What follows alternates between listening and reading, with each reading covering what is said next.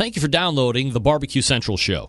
Maybe you're listening to this now because you missed the live version Tuesdays from 9 to 11 p.m. Eastern Standard Time. The Barbecue Central show is brought to you by these sponsors, which I am extremely grateful for. The Barbecue Guru, makers of automatic temperature control devices.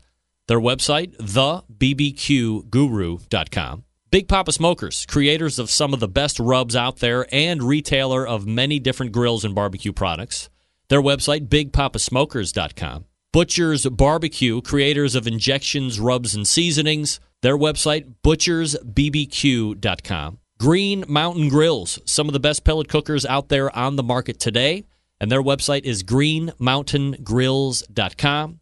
Also by Cook Shack, some of the best industrial electric smokers out there today. Also pellet cookers as well. Their website is cookshack.com. Cookinpellets.com. If you want to fire those pellet cookers that I just talked about, visit cookin pellets.com to buy your pellets right now. Also, by the Chops Power Injector. Forget about using one needle to inject your meats. The Chops Power Injector system has four needles for your injecting pleasure. You can visit them at barbecuekansascity.com. That's B A R B E Q U E, kansascity.com. And by the Sam's Club National Barbecue Tour, you can visit kcbs.us slash Sam's Tour for results, to register your team, or to see where the next event will be taking place. And by Pit Barrel Cooker, one of the most unique and efficient cookers out there in the market right now. Visit their website at pitbarrelcooker.com. And by Unknown Barbecue Accessories. You can visit them at unknownbbq.com slash shop. This is Rennie Knopf with ChampionshipBBQ.tv, and you're listening to the Barbecue Central Show. So to get that perfect barbecue, you use wood. Are you sure it's safe? Whatever. We put the lighter fluid on, strike the match, and oh! Should we call the fire department? That might be a good idea.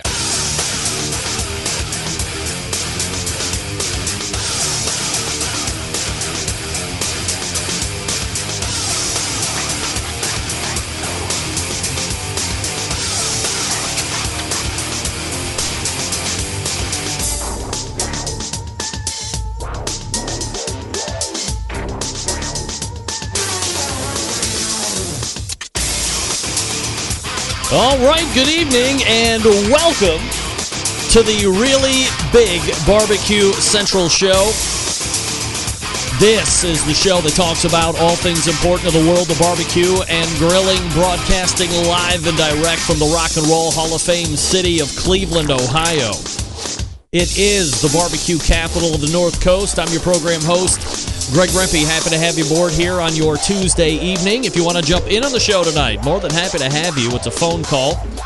216-220-0966. You can also email the show if you would care to, greg at thebbqcentralshow.com. Anything else you want to find out about the show can be found at the main website, thebbqcentralshow.com. And here's what's happening in case you didn't get the newsletter. Coming up in about 13 minutes from now, second Tuesday of the month, means a visit from none other than the creator of AmazingRibs.com, the world's most heavily trafficked barbecue and grilling website, Meathead Goldwyn, will be joining us. And I don't know what we're supposed to be talking about. He did say that he was planning on turning the tables, whatever that means. Maybe we're going to be talking about tables, barbecue tables tonight. We'll see when Meathead joins us at 9:14 and we will hold him over for his customary 9:35 slot as well. And then we will go into the second hour. 9 uh, 10:14. We talk about automatic pit temperature control devices on this show quite a bit. The longest running sponsor of the show is an automatic pit temperature control, the creators of automatic pit temperature control technology, if I am not mistaken.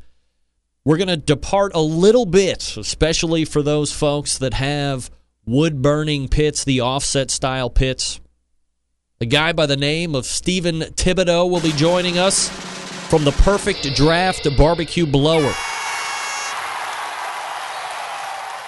If you follow me on social media, you know that I got my hands on one week or so ago. Took some initial video of like the unboxing and stuff, and I actually had a test cook with it Sunday. All accounts successful. Uh, probably some user error, loose nut behind the wheel type situation stuff going. But we will talk with Steven about the concept, the use, where it's similar, where it's different from some of the competitors out there, all that good stuff. 1014. And then at 1035, we will close out the show with my one of my favorite Mile High City Barbecue guys, owner of GQue Barbecue Restaurant and the competition team with the same name, Jason Ganyard, will be joining us. 10 months ago, Jason was on the show, eh, 10 months ago, talking about how he had just opened, I believe December 22nd, I had Jason on. His new restaurant at that point had just been open for like three weeks. I don't even know if he will, well, about six weeks, I guess. He opened November 9th. We were December. So, you know, just a little bit over a month talking about how we got into it, those initial barbecue startup questions, all that good stuff. Well, 10 months later, where are we now? How are things going? Is business good? Are the rave reviews? Are there rave reviews? How are employees working out? I have an inherent distrust of people. We'll talk to him about that as well. GQue Barbecue, Jason Ganyard will be helping me close the show tonight. So there you go. 216 220 0966. Greg at thebbqcentralshow.com. Two segments with Meathead in the first hour, Stephen Thibodeau and Jason Ganyard in the second hour. Let everybody know that the show is on. Get on the social media platforms and blast them out. A couple different websites to send them to thebbqcentralshow.com for the audio. You can also go to outdoorcookingchannel.com slash watch dash now for the video. Longtime syndication video partner of this show. Also, we stream live on the Barbecue Central Show's Facebook page, and uh, we are recording to upload to YouTube after the show ends because uh, my upload is only so much. One day, I just read something about oh, who was doing it. I forget the service provider. It was going to be like a hundred. Was it a a terabyte up? What? What? No, it's completely incorrect. I think it was a gigabyte up. Can you imagine? if I had a gig of upload speed, I could I could syndicate all across the world on 7500 different streaming services at the same time. It wouldn't matter. I could just do it. I mean, I have all the beef I need in the now repair tower of power. A soon to be coming new tower of power as well in the offing. Also, you can find the show on Roku. The last couple weeks, I've been talking to you right at the top of the show, teasing the Doug Trattner audio that I did with him at Woodstock Barbecue in Lakewood, Ohio. That has been posted uh, just about a week ago. So go to the Facebook page of the show, listen to that audio. I think it's kind of neat. Also, for fans of the Dan Patrick show, and who doesn't like DP? I know I do. Your pal Chad Ward, the sometimes host of his own show here on the Outdoor Cooking Channel. He will be on air, like actually in the studio with Dan Patrick, 11:35 a.m. Eastern this coming Thursday with Dan himself. Uh, I have never done that. I would love to do that. And there seems to be a burgeoning bromance or at least a one sided burgeoning bromance between these two media giants. If you don't have the Dan Patrick Show in your city or an affiliate near you, you can obviously go to Dan Patrick's website, danpatrick.com, and click on the Listen Live icon at the top right of his site.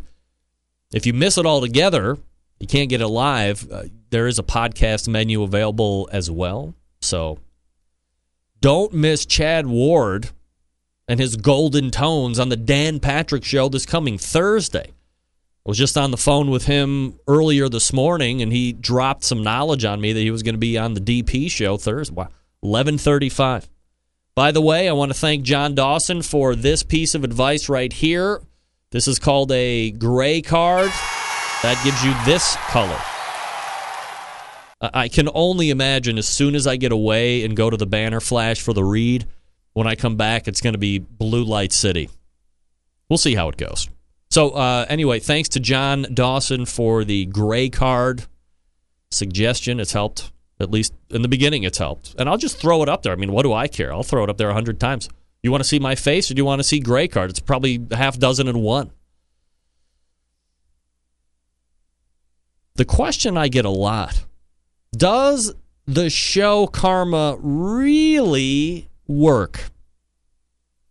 Well, let's do some quick looking around. In case you forgot, one Sterling Ball of Big Papa Smokers was on this show last Tuesday. He said before he left, I'm going to Dana Point. It's one of the crown jewels of California, which it really is. I mean, there's damn near 100 teams. It's really grown over the years. Dana Point really seems to be the gathering place towards the end of the year for everybody to take part. Obviously, King of the Smoker is invitation only, and everybody wants to get invited there. But Dana Point, anybody can go to. What does Sterling Ball do after being on this show last Tuesday? He rolls out to Dana Point, summarily wins it with a 705, no less. 705. Still seven points away from what Darren scored at the Sam's National last week. Can you believe that? But a 705 for Sterling Ball in the win. And just to double down, not to not to use a gambling phrase for you degenerates, after Sterling Ball on Tuesday, one Darren Warth, whom I just mentioned from Iowa's Smokey D's, he did a segment about winning Sam's last week. So, what does he do this past weekend? Well, he rolls right out to Leavenworth, Kansas. What does he do? Summarily wins it Folks, I don't want to make the results up because I'm not. You just refuse to accept the fact that when people take the time to do the show, good things happen the following weekend, like winning a lot. Doesn't that prove to you that this is a real thing? The Barbecue Central show karma? It's real. Just ask these people. They do the show Tuesday, they win on Saturday. When has it not worked? I don't know, two two more examples just this past week. All right. Talking about Big Papa Smokers, if you didn't know, it is the one stop online shop for anyone interested in barbecue, featuring a comprehensive selection of American made grills, spices, sauces, accessories, even a kit that gives you everything you need to make a world class smoker out of a 55 gallon drum. Big Papa Smokers has made a name for itself by winning almost every major barbecue competition with their award winning championship rubs. They've also banded together with California based rub company Simply Marvelous Barbecue to form what has now become known as the West Coast Offense. Defying conventional wisdom, these two California based rub makers have cornered the market on competitive barbecue and begun to redefine the flavor profiles that competitive cooks from across the country have begun to aim for. They've even created two unique competitions the King of the Smoker, which I just mentioned, that brings the best of the best in barbecue head to head in a back to basics competition. What does that mean? King of the Smoker is unique in that contestants may not use any electric devices such as pellet cookers or pit minders. Contestants are just allowed to use charcoal, wood, and their wits to win one of the most high stakes barbecue competitions around. The other one is the Guinea Pig. That's a cost controlled competition that brings in newcomers and continues to circulate the most savvy of barbecue veterans. It also features prize distribution all the way down to 10th place in each category. That provides incentive for teams to stay in competition barbecue. On top of all that, Big Papa has created a unique brand ambassador program called the BPS Elite Team, featuring 15 of the best competition teams in the country working together to promote camaraderie, competition barbecue, and to benefit children's charities across the U.S. Keep in mind, Big Papa been able to do all this with only six years of being in business, turning the competition barbecue world on its head, creating a unique competition, two to be exact, becoming a staple of a nationwide restaurant chain in BJ's Restaurant Brewhouse, and most importantly, benefiting children's charities across the U.S. It continues to be just the beginning for Sterling Ball and the folks over at Big Papa Smokers, and we thank them for their continued support of the show. Their website is bigpapasmokers.com. That's bigpapasmokers.com. Why did it adjust? Shouldn't adjust. All right, we're back with Meathead Goldwyn coming up right after this. Stick around. We'll be right back.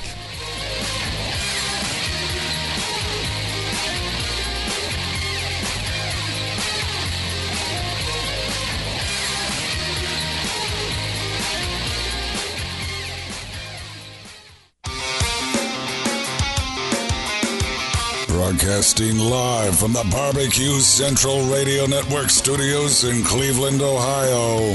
You're listening to the Barbecue Central Radio Show. Once again, here's your host, Greg Rempe.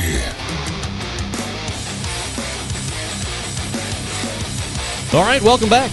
216 220 0966. Greg at thebbqcentralshow.com. That's the email address. This portion of the show being brought to you by Green Mountain Grills, manufacturers of some of the best pellet cookers out there on the market today. If you need a really big one, they got one for you. How about medium sized stuff? They can accommodate. Tailgating in full effect. They got one for you there too. It's very portable. Plugs into cigarette lighters and cars and vehicle type stuff. They can also supply you with pellets for those cookers. Check them out online at greenmountaingrills.com.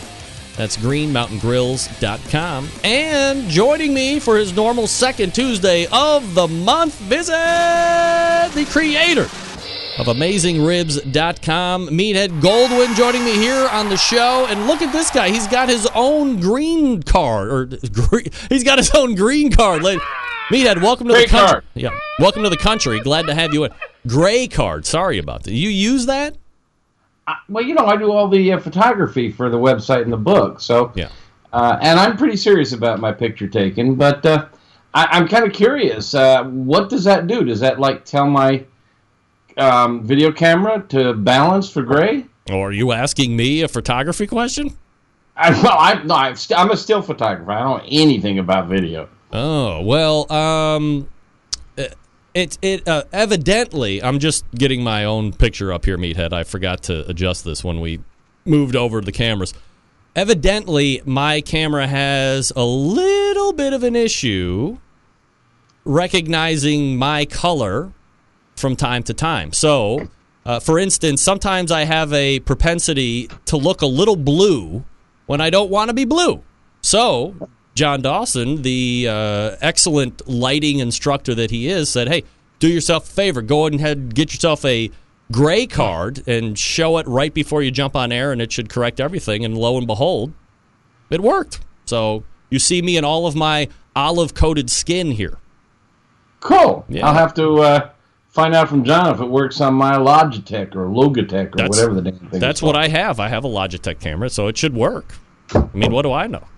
Well, you look a lot sharper than me, and you are a sharp dresser. I am the uh, barbecue king of Cleveland. Thank you. the rock star of the rock and roll city for barbecue. Yeah, that's right. Okay, so see what see what see what just happened there? I went a little blue. Now watch this. He did.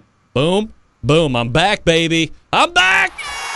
Oh, try that Hey, meathead. You can't fix ugly. Again. I just put my hair up. there. All right, so uh, Meathead Goldwyn joining us here on the show. Of course, AmazingRibs.com is his website, a most heavily trafficked barbecue and grilling website. So, what's the topic tonight? well, I thought I would turn the tables. You last month Yes. interviewed me and asked me questions I don't often get asked. And I realized you are so beloved and well known, but nobody knows a lot about you. So I thought I would interview you for a change of pace. Interesting. All right. I'm going to ask you all those uncomfortable questions um, that you have never been asked. So uh, tell us, how old are you? Uh, well, uh, I am a 42 year old heterosexual male, allegedly. Um, uh, married for almost, uh, well, it'll be 19 years on the 22nd of this month. And I have three lovely daughters. One is 15, one is 13, and one is 11. now, the, as I recall, the 15 year old is a competitive athlete, isn't she? Yeah, a pretty high level athlete, uh, both in volleyball and in softball. And we're trying to figure out if one day she will actually commit to one or the other. But for now, it's both. And it's costing me through the nose for both. Well, you've been going on the road. I know. on road trips, That's, haven't you? that's what brought us together to drink that magnum of Silver Oak finally. yeah, you came to Chicago with one of her competitions. That's right. Who says kids aren't great? They're bringing people together for crying out loud. So, how did you come upon your love of barbecue? Well, it's not the old I got into a competition and was hooked type of a thing. Uh, growing up, uh, you know, originally, uh, I think most people know I'm from upstate New York. Saratoga Springs is kind of where I call home base. Uh, from uh, about the middle till about the middle of sixth grade, and then my dad took a transfer. He was working with Eastman Kodak at the time in the health sciences division, and moved to Cleveland, taking a promotion, and that's where I've been ever since. So, you know, the majority of my formative life, I've been here in the Rock and Roll Hall of Fame city, but uh, originally from upstate New York, and you know, I was just kind of like the majority of people. My dad did the outdoor cooking when that happened, and it wasn't uh, a lot. I mean, it was you know a couple times a month, maybe in the in the summertime. Um, not a lot of outdoor stuff. Not that he didn't do it in the winter, but it, I don't think it was as prevalent. But the one thing that I remember that stood out in my mind was he had he used the gas grill a lot, but always around the side of the house he had like one of those old school Weber kettles, and I'm not talking like the ones that we have now. I'm talking the ones that had the three separate dampers underneath, and that really made to me made the most sense. I don't know why. Well, I think they got away from it for cleaning purposes, but I mean, it uh-huh. was so good to use as a indirect cooker, or you could really ramp it down for slow smokes. I thought that was a great engineering concept, and unfortunately, they got away from it. But you know, that cooker really stood my. It was there forever and ever and ever. I think it might have actually made the trip down to Florida with them when they eventually moved down to Florida in '97, and I stayed up here. So. Uh, but you know, just kind of sitting around the backyard and watching my dad do it, and then eating the fruits of his labor at the dinner table, and uh, I, it was nothing that I was overly passionate about uh, as a youth, but I was kind of exposed to it that way. Did Dad know about things like indirect cooking and uh, you know could he uh, could he whip up a pretty good steak and uh, roast a chicken? Yep, steak was good, and he did really good ribs on the grill, um, which you know obviously seems foreign to a lot of us being able to do ribs on a grill per se. Uh, but yeah, I think he had a pretty good command on indirect cooking. Uh, there seemed to be uh, a little bit of a reminiscent char, if I'm remembering correctly, on those ribs. Uh, a little different than I would make now, obviously. Uh, but nothing that was ever bad, and the steaks were always good. We ha- this has nothing to do with grilling, but I remember doing uh, grease meat fondue. Does that ring a bell? You put a big pot of oil in the middle of the table with a sterno can under it, with cubed stew meat, and you take these really sharp forks and you skewer the meat up and you stick it in this cauldron of oil, and you Oh. fried meat with uh, this great compound butter that my mom used to make. One time in the sixth grade when we had just moved, uh, a very smart Greg Rempe had a cube of meat here on my hand with the fork underneath it, and then he ran the fork right through his hand in front of everybody. Oh, it was so fun. It was the first time I ever said the F word in front of my family, and I think I was able to get away with it because I had a fork sticking out of my hand. Oh, jeez. How like- old were you? Sixth grade. I mean, it had just happened, seventh grade maybe or whatever. I mean, it had, we had just kind of moved, and my dad flew in my best friend from New York to make me feel better, and I stuck a fork in my hand because I'm not very smart. So, Stick a um, fork in it. yeah, but you know, it was never anything crazy. Um, you know, I don't remember a lot of chicken on the grill, um, except towards the very end when the neighbor kind of lent his. Uh, it was called Larry Bird chicken. A lot of vinegar in that recipe, from what I recall. Um, but that you know was about it. Burgers, hot dogs, the standard grilling fare. Is your dad still with us? He better be, unless I don't know about it. Yeah, I think I thought I'd heard you talk about him. I'm not too good with uh, ages, but I mean they got to be like middle 60s, maybe a little older than that. 60 with gusts up to 60, 65, something along those My lines. Yeah, right. That's right. yeah. So every yeah, I mean, both parents still uh, still alive at the moment. In Florida. Yes, Sarasota. Uh, Oh, gosh. I guess technically it's uh, Bradenton. Oh, I, gee, there's some real. I actually was just down that way a couple of years ago. There's some really good seafood down there. Oh, it's, Um, yeah. I Tell love. them to check uh, out the Starfish Grill if they don't know about it. It's a little tiny uh, joint on the inland intercoastal waterway, and they have their own fishing fleet, and they bring in fish and cook it right up on the spot. oh, all right. Well, they're. Li- I mean, they always tune in every Tuesday, so they're writing it down feverishly. I'm sure. Starfish Grill. All right, Starfish Grill. Write it down, Mom. There's a lot of fun stuff down that neck of the woods. For sure. That's cool. That's cool. I, I don't recall hearing you talk about going to Florida very often. Well, I mean, I don't get down there very often between school and kids' sports and all that other stuff. I mean, it's you know maybe once a year here and there. Well, didn't you go to Orlando for one of your daughter's competitions? Yes, that's right. Uh, we went to Orlando and uh, we shipped the middle and youngest one off with my parents for the balance of the week. But you know that's an hour and a half away, so we Mhm. we were busy in volleyball for that week, and that was the week that the Cavaliers won the NBA championship, actually. Oh, and you were down there. Yeah, I was in Orlando by myself, cheering like a maniac, and people were coming next door asking me if everything was all right because I was yelling so loud. Of course, everything's all right. It couldn't be better. Who did you give your box seats to? to be named later. They, You they- get to the um, um, sports team? I mean, aren't uh, aren't the Indians uh, the politically incorrect baseball team still yes, in it? the they just well, aren't they still in it? They won the American League Divisional Series. They swept the Red Sox. Give me a break.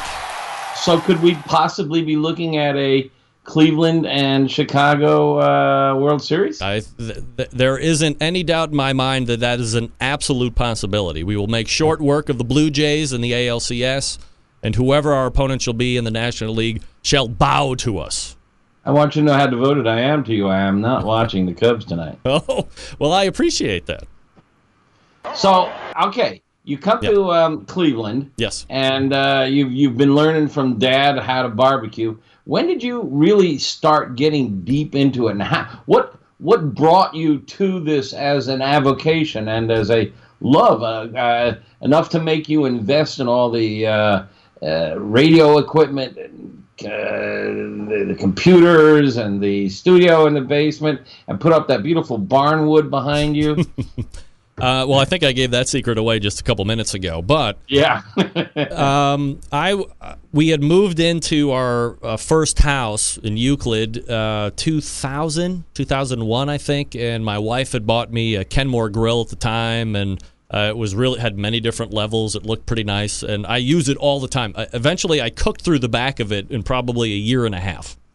Like literally, you could push on the back and it just caved in. So now it was time to buy a new grill, and I had my eye on this really big, expensive Jenn-Air stainless steel at Lowe's. It was like twelve hundred bucks. It had the rotisserie burner in the back. I was getting ready to pull the trigger, and somehow I ended up having a conversation with my cousin Glenn, Glenn Rempe, who was living at uh, I think he still lives in Maryland, but he was living in Maryland at the time, and he was catering barbecue on the side of his day job, which obviously a lot of people do. And he said, Hey, before you buy this grill, have you ever thought about buying a barbecue pit? And I said, What is that?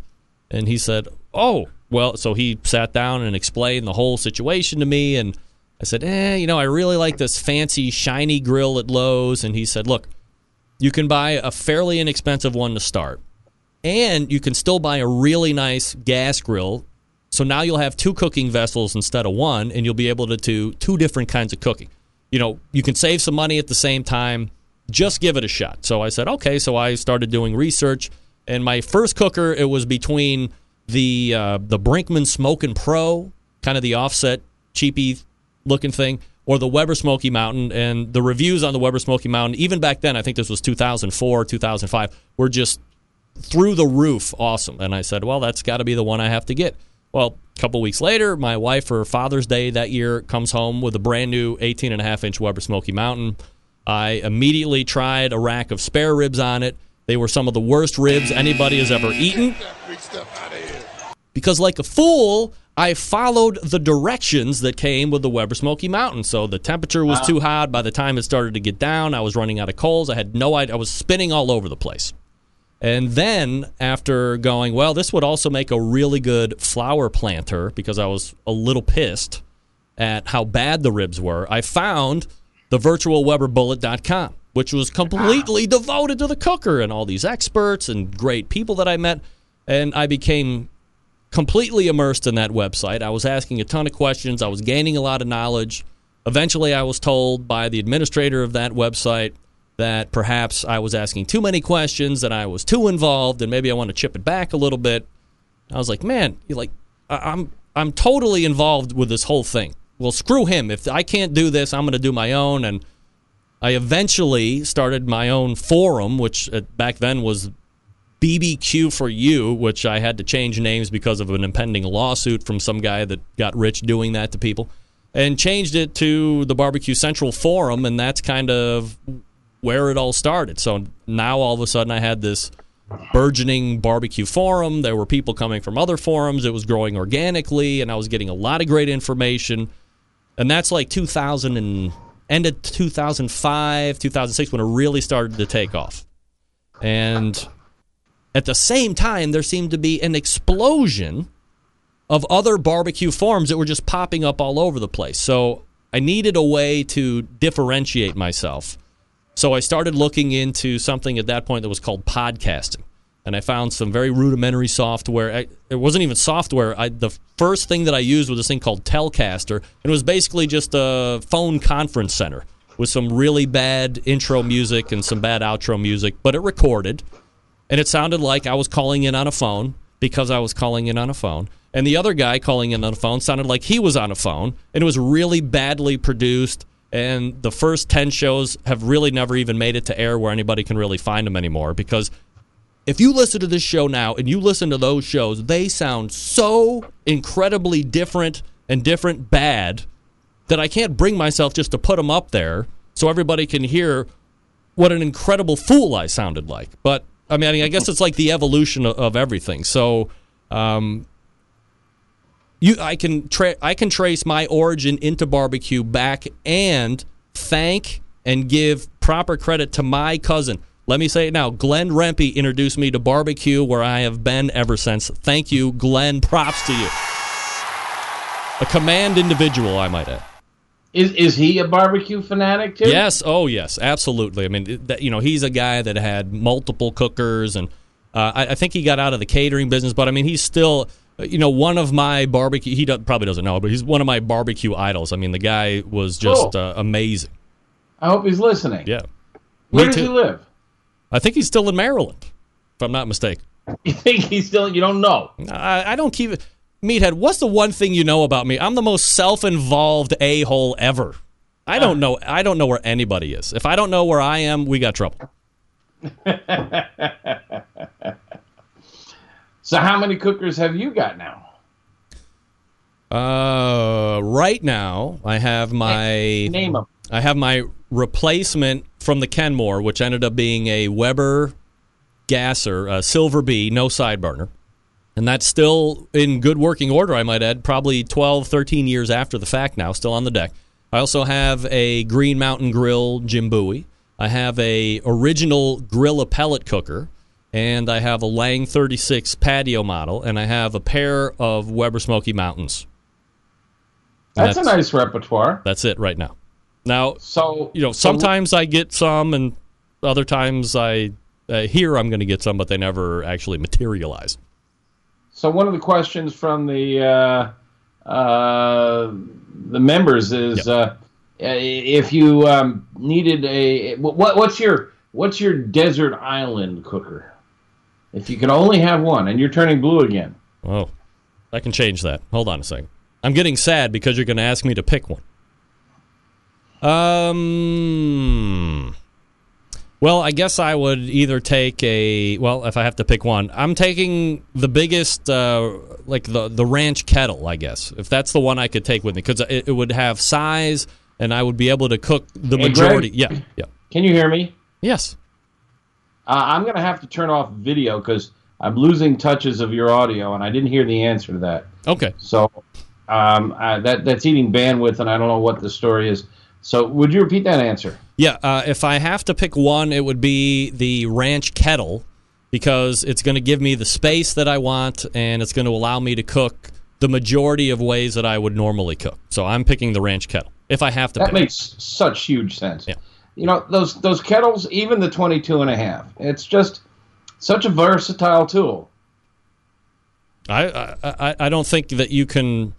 You know, the Weber kettle is always going to be something that I suggest to people, Weber in general, but the Weber kettle is something I'm always going to be suggesting to people because you can do so many different things with it. It is one of the most versatile cooking implements out there. So, which do you get more enjoyment out of, uh, the podcast or uh, cooking? Well, I don't think you can compare between the two because they're they're so different. I'm just trying to find a picture of meathead. Oh, oh, hold on, meathead. Hold on. We're gonna go to commercial break here that you didn't know about. Let me get a picture of you up here though. So Don't worry about me. Just Oh, you- yeah. yeah. it's all about you tonight. All right. So Queen for Queen. Yeah, queen for a day. All right, hold on. I'll, I'll answer that question here in just one second. Meathead Goldwyn joining me here on the show. Uh, folks, if you are trying to find a cooker, a new cooker to add to the arsenal, might I suggest to you a pit barrel cooker? That's right, pit barrel cookers makes cooking simple and fun, and it just might be the most unique, versatile, and easy to use cooker available on the market today. Imagine a single cooker that will turn out great traditional barbecue meats like pork shoulders and ribs while also being able to ramp up a temperature to do those burgers, chicken wings, and hot dogs. The versatility is all thanks to the revolutionary design that goes beyond traditional convection. Their hook and hang method places the food in the center of the heat, so it's actually like a stationary rotisserie. The result great tasting, perfectly cooked meat each and every time. That's consistency. Now, not only is the pit barrel a fabulous cooking vessel, it's aesthetically sexy as well. It's built to withstand heat thanks to its porcelain enamel finish. The pit barrel is able to stand up to any weather as well. It's extremely portable. It fits in the back of both vans, trucks, and SUVs. It's ready to go wherever you are. Of course, all barbecue folks love accessories, and the pit barrel doesn't disappoint here either. From the rubs to the unique removable ash pan to pit grips, turkey hangers, hinged grill grates, there's a full line of accessories, rubs that will really complete your pit barrel cooking experience. I have some rubs right up here on the screen. Best part for 299 bucks, the pit barrel comes fully assembled, ready to cook on, and it ships free right to your door. Ships for free right to your door. Unbelievable. Here's what I'm going to tell you. Don't take my word for it. We can ask Meathead Goldwyn when he comes back what he thinks about the pit barrel. It's won, not once, not twice, but three times their gold division. That's the highest rating, by the way. They've also said, quote, we're running out of good things to say about this simple, affordable smoker. There's nothing else like it on the market. Head on over to pitbarrelcooker.com and see what everybody's talking about. Be sure to check out their full collection of short how to videos that are shot in high definition. Then pick up one or two for yourself. You can thank me later. If you have any questions, you can contact them through their website or call them directly 502 228 1222. That's 502 228 1222. And yes, they'll actually talk to you, human beings that know what they're talking about. Find out what great customer service is all about, please. Go to pitbarrelcooker.com. Again, the new rub sizes are available. Two and a half pounds, that's the big bag. And you got the five ounce bag as well. We're out of the shaker stuff. Let's go to the bags. Easy to stack, good point of sale stuff. Not letting light in. Come on, you know what time it is. Pitbarrelcooker.com. All right, we're back with more Meathead interviewing me. Stick around.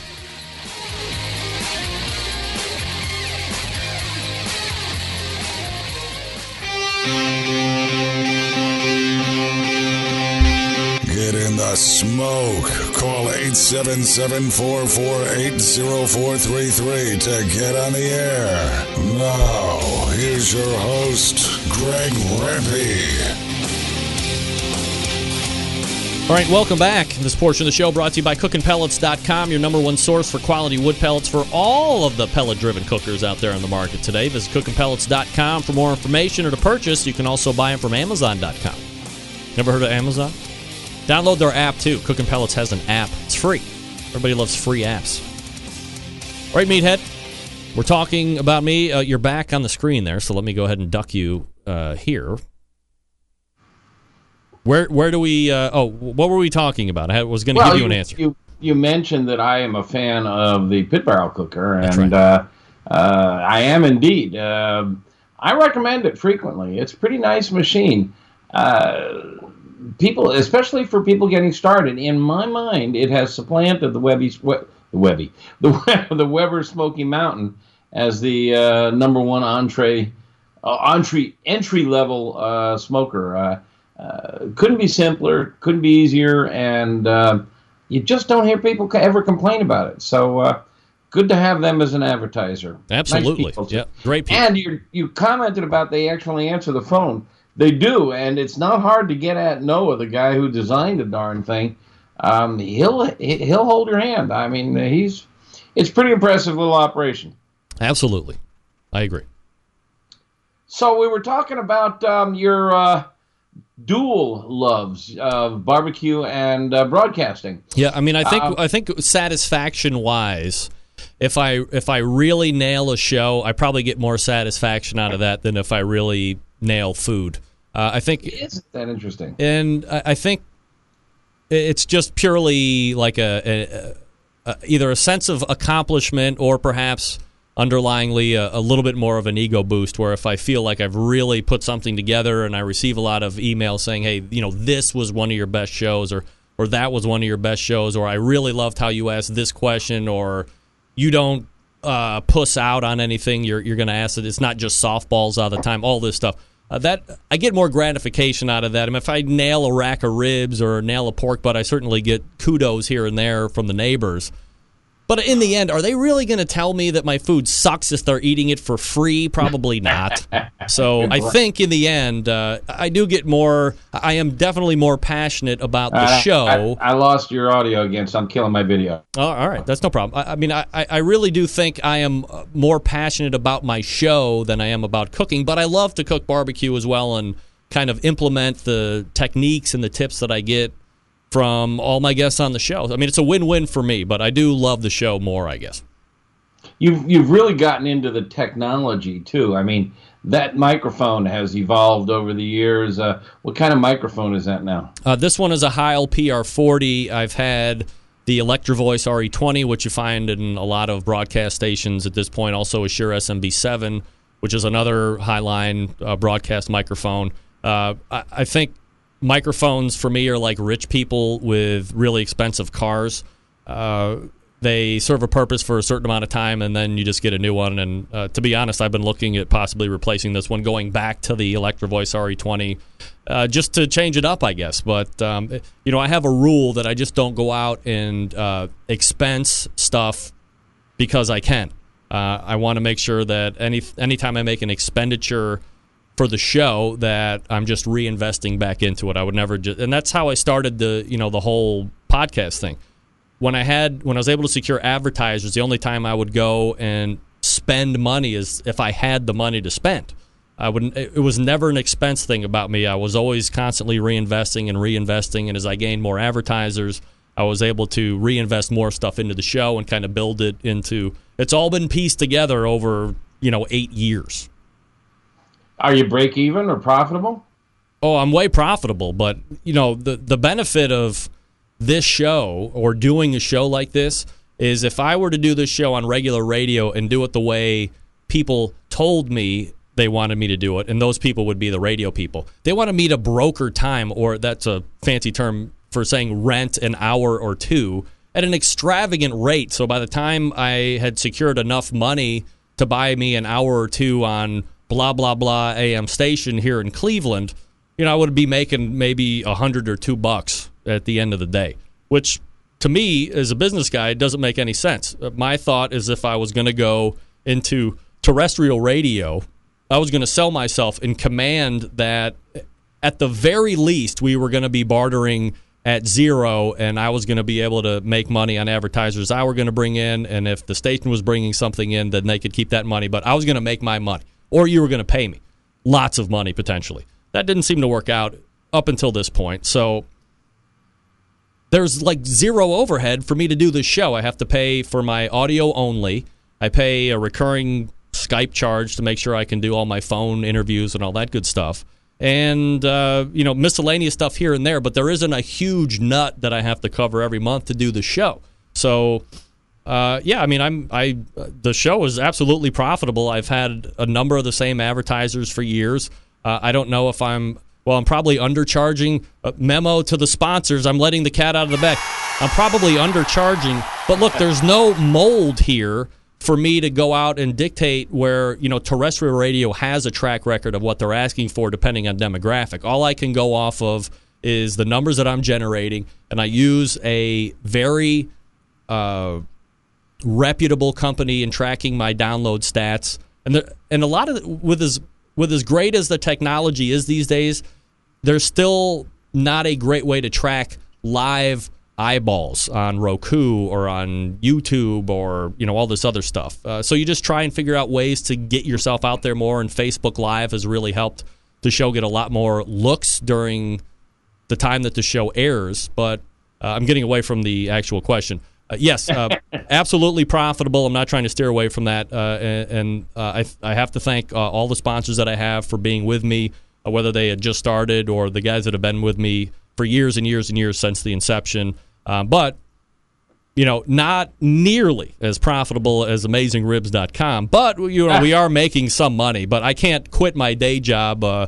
we would be right at poverty, I believe, if I were to do that and do this full time. Well, you know, it sounds like hearing you talk that this is a really complex process too. Um, uh, how, how, do you? I mean, well, I don't know if we need to get into the weeds about how you track eyeballs, but when I log on, I see maybe 30 people watching live. But I know you're on iTunes and Roku and other delivery channels. Um, you're able to track that, and do you have a sense for how many people actually watch this show? Yeah, so the number that you're referring to, let's say in the chat room, so there's about, you know, 30 connections. We can't necessarily assume that it's just one set of eyeballs watching. Maybe, you know, Doug Scheiding's in the chat room, right. maybe him and his wife are watching. So technically that's two people, but it's only showing as one con- you could have 500 people in a room watching the show and it's only showing as one connection. Same thing for my audio only side which you can get on my website. Uh, it's only connection. So that's what I was talking about when I'm saying here's the technology barriers. I, I can't put a, a, really good number on connections as that relates to people. I kind of safely double it and assume that's how many people might be watching live. But here's the deal, and I'm making no bones about it. The majority of people do not get this show live Tuesday from 9 to 11. They get it starting at 11:55 tonight through whenever they get it on iTunes or any of the podcast directory downloads. And that number is, you know, right around 11 to 12,000 downloads per month because people get it and listen to it when they want to consume it because convenience is king right now. And I would be lying if I said that the live numbers surpass the downloads because it's just not true and it's never been true.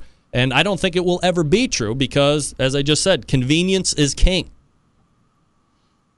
So you mentioned something about renting the hours or something. So it has crossed your mind that you might want to take this to terrestrial radio. You might want to go to um, a national broadcasting network of some sort or a Cleveland station and say, I'd like to do 30 minutes or an hour live on air on barbecue and have barbecue people come on board. Um, their response to you is, Sure, just bring in the advertisers with you. Yeah, if, if if there were stations that had open slots, because obviously they're in business too, and they want to fill any empty airtime they have, they said, "Yeah, uh, we'll have you, but you got to pay us X amount per hour in order to to do your show, and it's up to you to figure out how you're to."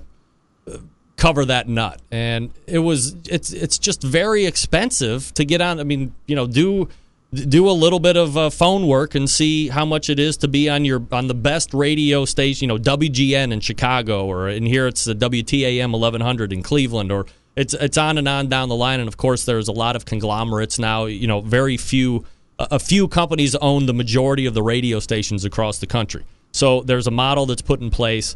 I didn't agree with it. And then the companies that said they would take a chance on me said, "Well, you know, we'd bring you on, but you haven't been cleared in any other station yet. We're not going to be the first guys to draw the line in the sand." So I realized that while there was an initial goal of getting the show transitioned from internet to radio, and then potentially syndicated across the country. You know, the the end goal in the beginning was to be syndicated from like one to three Saturdays nationwide, pulling down a cool two three million dollars a year over five year contract, right?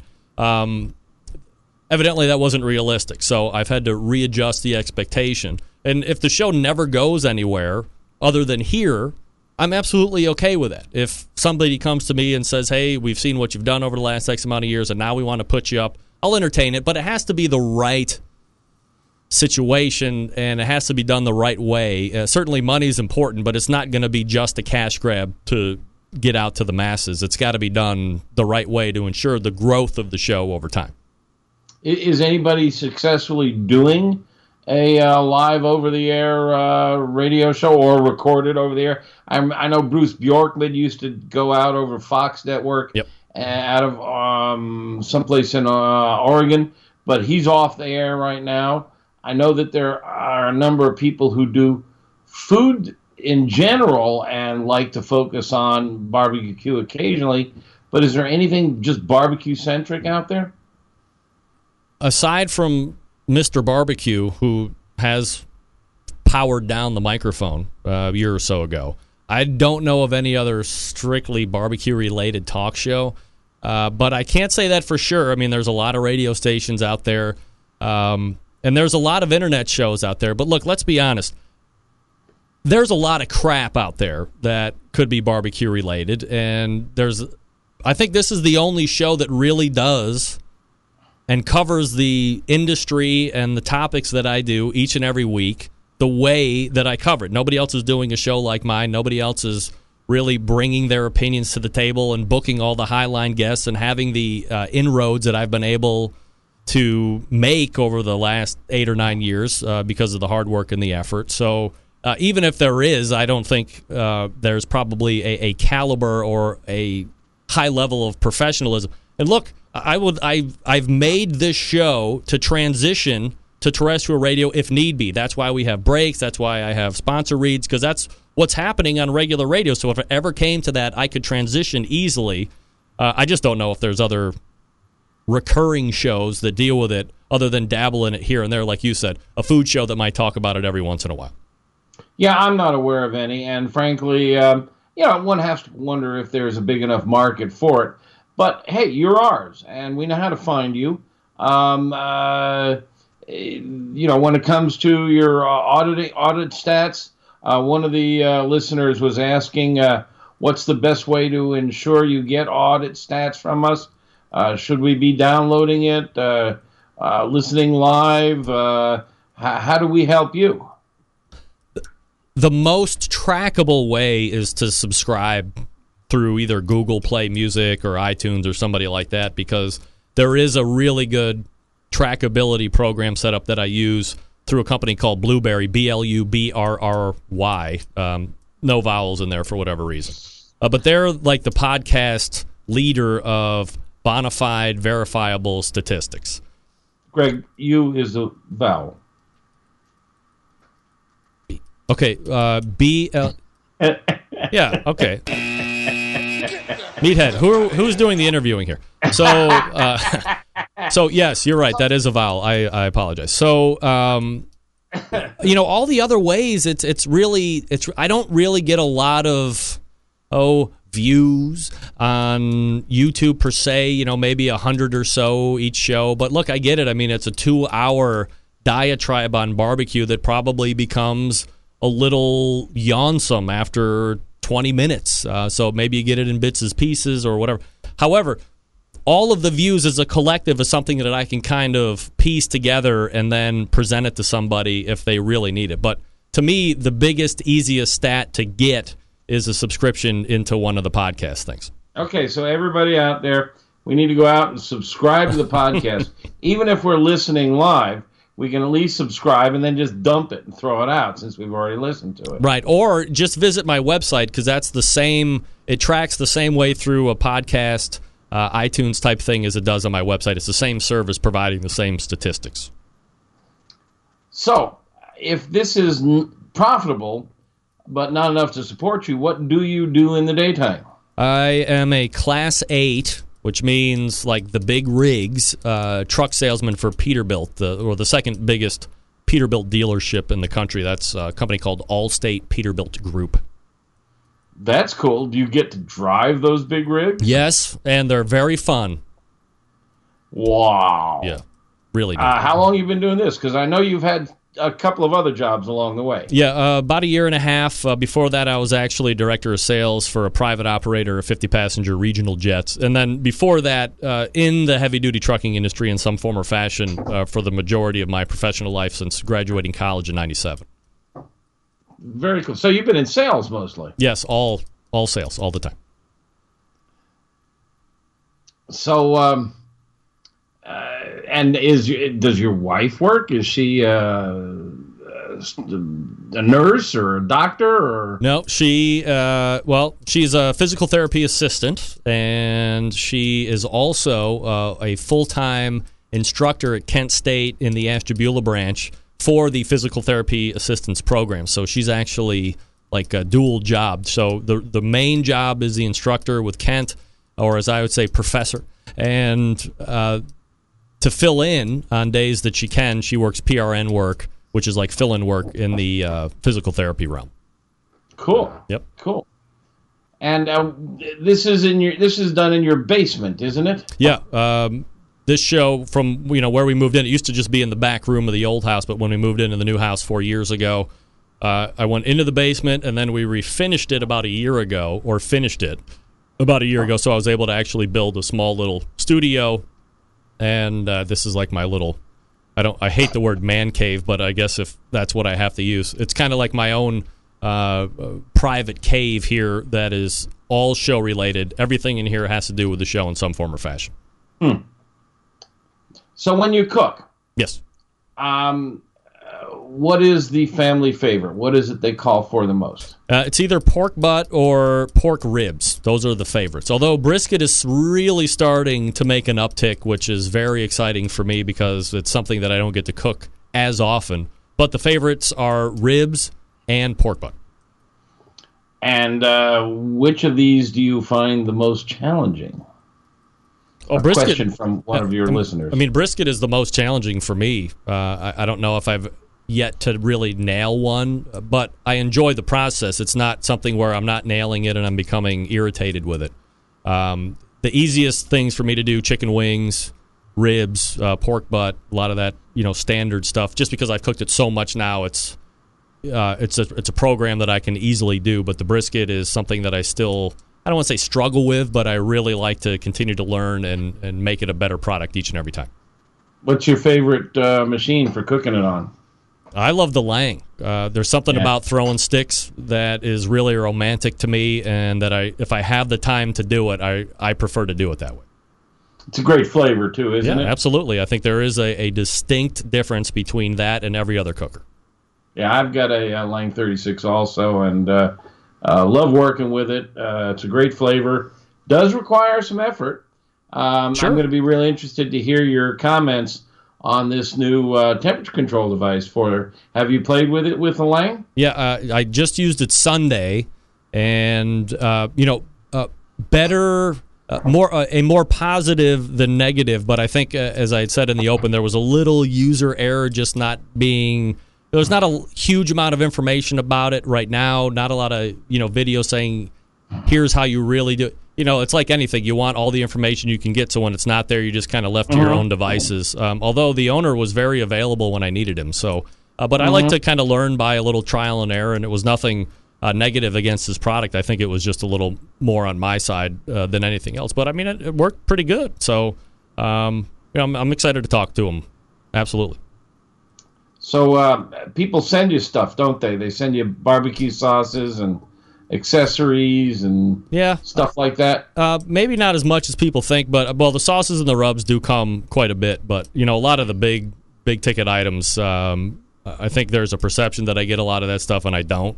Um, and I, you know, I'm not a guy with the handout either. I mean, I could probably go to a lot of people and ask for stuff, but uh, I, personally, I find that a little tacky because I'm not.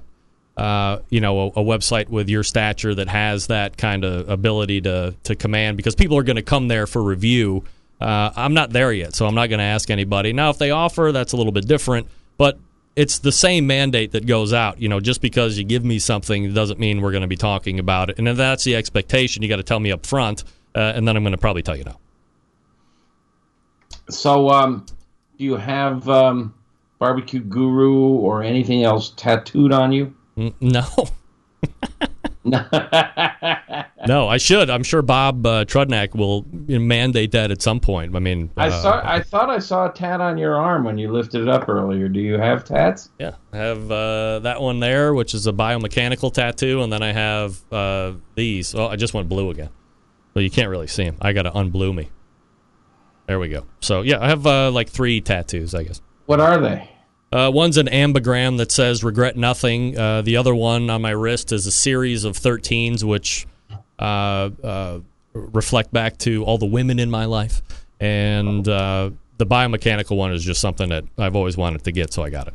You do have a house full hold full of females, That's don't right. you? There's enough man in this house already, buddy. right. Are you, are you gonna Are you gonna try for a, a uh, son? Am I gonna try for a son? Well, the vasectomy took care of that one. Okay. Oh boy, we we are being candid, aren't we? Good for you. Yeah, 2006. That was it.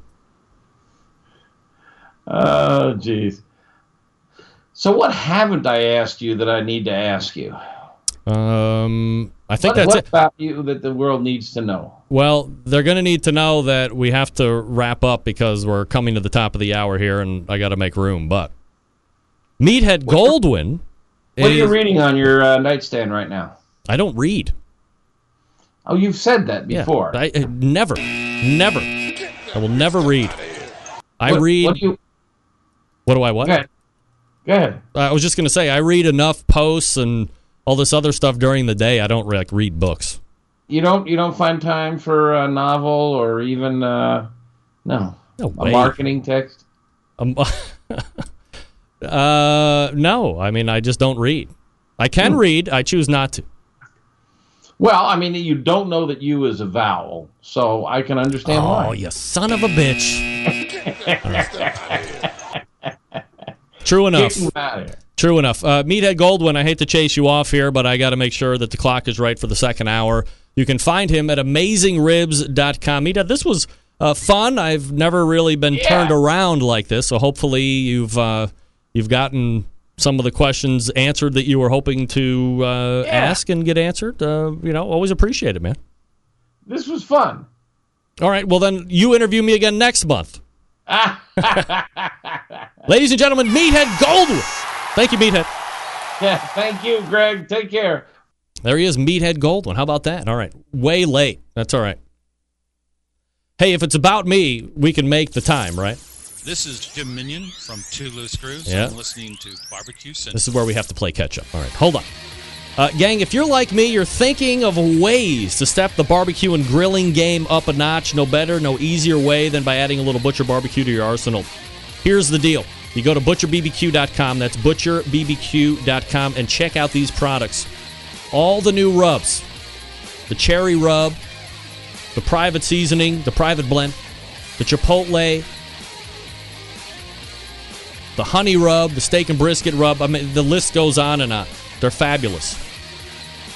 Of course, you know the injections the pork injection, the beef injection, the prime injection, the bird boosters. That's all good stuff. The sweet barbecue sauce? Come on. I'm as picky as it gets. Everybody knows. Everybody knows that I love Butcher's Barbecue Sweet Barbecue Sauce because no liquid smoke, A, great flavor, good amount of back end heat, all that good stuff. And then the product sweeping the nation that I use all the time grilling oil. I'm using it all the time. Three flavors there steakhouse, chipotle, and butter. I love butter. So here's what you do head on over to butcherbbq.com. That's butcherbbq.com and buy all all of the products because you're just going to be very excited and you're going to be very happy. I can't talk enough about the grilling oil, okay? Here's what I'm telling you. All the other stuff is great. I used the rubs this weekend on the ribs that I made Sunday for the test cook. But I also used the grilling oil on those ribs as well. ButcherBBQ.com. That's ButcherBBQ.com. Always, always trust your butcher. All right, let's get into the second hour. Stick around. We'll be right back. Big name interviews, advice on cooking brisket and ribs, and the only host willing to share his honest opinion on all things important in the world of barbecue. It's the Barbecue Central Show. Happy to have you aboard here for the really big barbecue show. Boing. We cook because we have to, and we grill because we want to. Hit me. Fine, how you doing? You have a great show. I'm a big fan. Boing. So what what what seems to be the problem here? This man looks like he's dead and he's in the in the crackle. Charbono! It's all about the Charbono, dude! Succulent fish. What? He ate two feet or wiener. But listen, Libertius, shut your face. I'm shaking like a dog shit peach seed. We have top men working on it right now. Top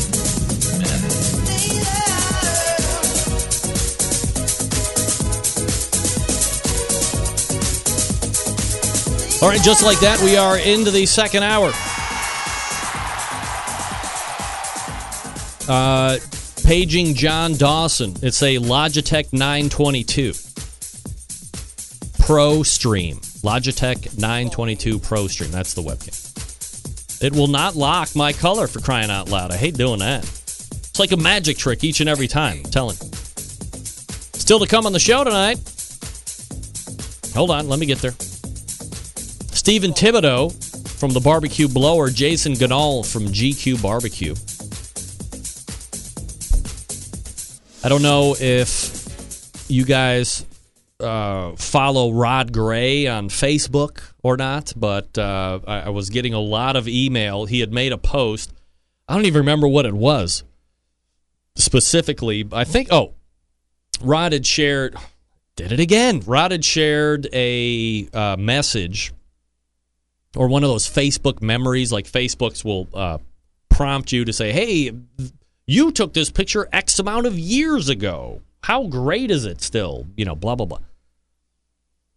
And it was Johnny Trigg and Myron Mixon, and those are the only two guys I can remember right off the top of my head. It was like five or six people up there. Uh, George uh, George Stevens' son was up there, something like that. Guy Fieri was up there. Somebody had asked Rod, "Wh- why is Guy in the middle of that? And said, oh, well, he's been the Hall of Fame and blah, blah.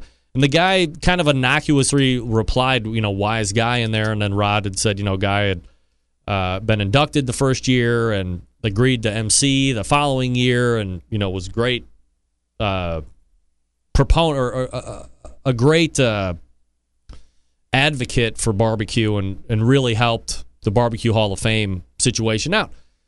And I said, you know what? Here's a good time for me to jump in and hijack somebody's post and make sure that we all realize that Guy Fieri should not be in the Barbecue Hall of Fame. I am not saying that A, Guy is not a good guy because I have said on any number of occasions I would love to hang out with him and drink beers and walk off or walk down the street because 10 out of peop 10 out of 10 people know Guy, uh, 0 out of 10 people will ever know me. So the cast off poon from Guy is going to be seismic and tremendous. So just on the strength of the cast off poon alone would I like to hang out with Guy Fieri. However, uh, also uh, being generous to host and MC uh, the Barbecue Hall of Fame for two years, very nice. Not arguing that as well. Guy Fieri should not, not be in the Barbecue Hall of Fame. And my point is this if you've never heard it before and if you didn't read the Facebook page, what has he ever done for barbecue? Nothing. Nothing. He is not in the business of barbecue. I mean, he makes some barbecue sauces, but he's not in the business of barbecue. He's not a championship pitmaster like Chris Lilly and Myron Mixon, and the list goes on. Johnny Trigg, the list goes on and on. And he goes in as uh, in the celebrity slash humanitarian category, which, by the way, I have been a strong proponent of getting rid of in the Barbecue Hall of Fame voting too, is the categories. If Guy goes in the Barbecue Hall of Fame in the celebrity slash humanitarian category, that opens it up for everybody that is in or is a celebrity. Will Smith's son can be in the Barbecue Hall of Fame. Kim Kardashian is a celebrity, could be in the Barbecue Hall of Fame. In the same line of reasoning, Fetty Wap could be in the Barbecue Hall of Fame. If you're a celebrity, you have an opportunity to be in the barbecue. That's the problem. It's not that I don't like Guy. I like him. I watch his shows. I like him as a host. I liked him as a game show host. I did. He should not be in the Barbecue Hall of Fame. Bobby Flay should be in the Barbecue Hall of Fame. Bobby Flay should be in the Barbecue Hall of Fame. Guy should be out of the Barbecue Hall of Fame. And if the Barbecue Hall of Fame wanted to do it right, they should have just hired Guy and paid whatever his appearance fee is to MC the Barbecue Hall of Fame induction ceremonies. That's what should have happened. Not inducting him into the Barbecue Hall of Fame so he would show up. The Hall of Fame is sacred for the most esteemed barbecue people. There's thousands of people, thousands of people that should be in the Barbecue Hall of Fame way before Guy. And Guy should not be in. I, I guarantee if I could get him on the show and I said, Guy, you, me, and the fence post and the internet, should you be in the Barbecue Hall of Fame? I mean, he should say no. He should say no. I mean, he can't say no because he's in now, right? But if somebody wanted to put me in the NASCAR Hall of Fame because for two years I was a private operator of 50 passenger regional jets in the sales department and I did business with BK Racing and Joe Gibbs and Joe Gibbs Racing, should I be in the NASCAR Hall of Fame for that? Absolutely not. Get that free stuff out of here. Guys should not be in the Barbecue Hall of Fame. It's the bottom line. It's the bottom line. Okay? Again, not saying that I don't like Guy. I like Guy. I don't like him in the Barbecue Hall of Fame. Quite frankly, neither should you. You're right. Uh, Doug is right. Dennis is right. Flay should be in. I agree. He's done barbecue shows, straight up barbecue shows. Triple D covers the span of fare from all over the world. Just happens to be right here in the country because we are a melting pot. Barbecue with Bobby Flay. Boy meets grill. The list goes on for Bobby Flay. He's done stuff for the barbecue industry. And don't give me that crap that Guy Fieri was on uh, the Motley Crew barbecue team. Give me a break. It may or may not be my place to say that if you go back and look at the success that the Motley Q crew has had, Guy has not been on that team when they've had their biggest successes. Uh, sorry. Go back and look. Yes. I, I'm asking. I'm getting asked the question. Bobby Fleisch? Yes, Bobby. If Guy's in, I mean, give me a break. Bobby should be in, right? I think if you get rid of the categories, you're going to help yourself out. I think if in the very beginning, and we've had this conversation with the likes of Daniel Vaughn, Texas Monthly Barbecue, that first year at the American Royal, when they should have inducted like a thousand people, had a big, broad base, dump the categories, come up with a number that every year we're just going to go for X amount of people. And that's how you do it. Category not. Maybe one year it's all pitmasters. Maybe it just is. Maybe one year it's more business people and pitmasters. But you can't have celebrity category and humanitarian category. I'm not saying that Ardie Davis isn't a good humanitarian. I mean, he is. No doubt. But he's a barbecue guy. Ardie Davis, Remus Powers, is a barbecue guy through and through. Well known, well respected, written the barbecue articles for uh, the Kansas City Star, whatever he writes for.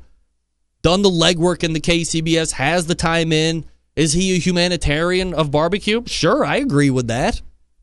But you leave yourself open for the other side of the coin, especially in the celebrity category.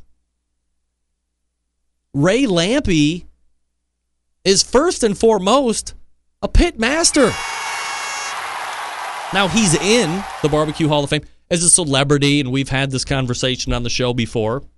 I'm sure any guy who has cooked competitively or been known as a competitive cook, if they had their druthers, would rather go in as a pitmaster, but he has no choice.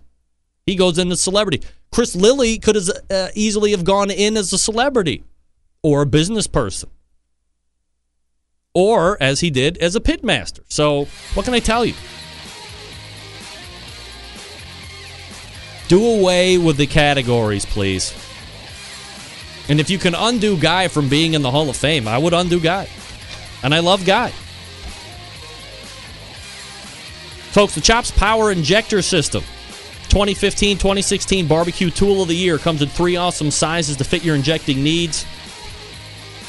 The number one seller is the half gallon Chops Power Injector System, designed for competitions or the Backyard Warrior, guys. Easy to use. Clean it, fill it, pump it, and go. You just have one brisket or pork shoulder to do. You don't need to fill it all the way up. Just put in what you need. It uses it all.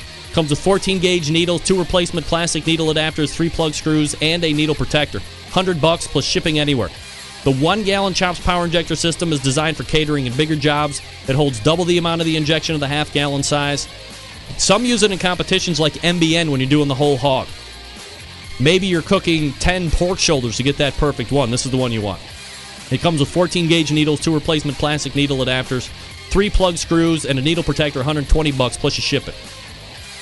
Of course, the last one, the Chops Full Power Injector System, the electric and commercial competition Big Daddy. Not a holding tank this time, but a three and a half foot pickup tube. You can put it in any size container, from a few ounces to a 55 gallon drum. It was designed for Chef Rob at the best barbecue restaurant in Kansas City. He said time and time again that with a Chops Power Injector System, his briskets are better than ever. It comes with metal needle adapters, 14 gauge needles, 3 inch 12 gauge needles, 2 inch 11 and a half gauge needles, 3 plug screws, a needle protector. It's 325 bucks plus you pay for shipping. A number of the top pit masters in the world use chop power injector systems every day to make their barbecue better than the rest. Here's the thing we live in a foodie world that requires flavor in every bite. This is how you do it and do it fast. It's not just for meat. How about alcohol infused watermelon or cantaloupe or strawberries? Blueberries. Extra accessories, if you want them, they got them. You visit Barbecue Kansas City. That's B A R B E Q U E, barbecuekansascity.com. Stephen Thibodeau coming up right after this. Stick around. We'll be right back.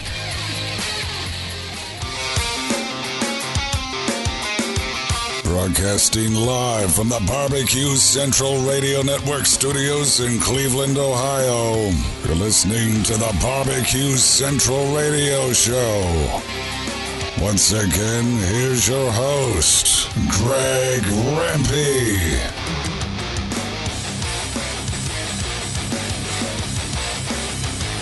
All right, welcome back to the show. This portion being brought to you by the Unknown Barbecue Smoker Accessories, purveyors of made in the USA stainless steel barbecue and smoker lid hinges, barbecue accessory hangers, rocket hot chimney grillers, and heavy duty aluminum foil dispensers. The fine products from Unknown Smoker Accessories keep your gear where it needs to be. At arm's length, ready for battle, visit unknownbbq.com slash shop today. Use promo code REMPE, R-E-M-P-E, for 15% off your entire order. That's unknownbbq.com slash shop. Promo code REMPE. So, you have an offset barbecue pit. You try to maintain temperature with those logs and get those target temperatures. Just don't seem to be working too well for you. What's a boy or girl supposed to do? If you've thought about some kind of draft system but never felt like one really fit your pit, you might want to listen to this next segment. He's created a product called the perfect draft barbecue blower. Let's go ahead and hit the hotline. Welcome, first timer of the show, Stephen Thibodeau. Stephen, how are? Doing great, Greg. How are you? Absolutely fabulous, Stephen. Appreciate you. Uh, did I get you on your cell phone or on your computer? You got me on my computer. Okay. Uh, go ahead and click your camera there so we can see you. And Okay, we should be off and running. here. I don't know. It's like Skype all of a sudden decided that they were just going to default to uh, like no uh, no camera for whatever reason. So let me grab your screenshot Okay. here. Give me one second here. We'll be uh, ready to go. Uh, Stephen, before we uh, get into the perfect draft itself, uh, why don't we get a little about you and kind of your ties to the barbecue and grilling world, as it were? Well, um, I'm a long time lifer as far as barbecuing. Love to do it. Done it all, my whole life. And I started off in a barrel pit using charcoal. Graduated up to the offset smokers, and had a difficult time trying to maintain the draft and and the fire on it. You know, and uh, one day I was just messing around with the pit. Uh, I was actually cutting my grass. Had a leaf blower propped it up against the firebox. Air was kind of going into it. Saw my temperature coming up. One thing led to another. Uh, I said, you know, the light bulb went off. So, you know, every every invention started with a problem that you had to have a solution to. So that's how I got to this point.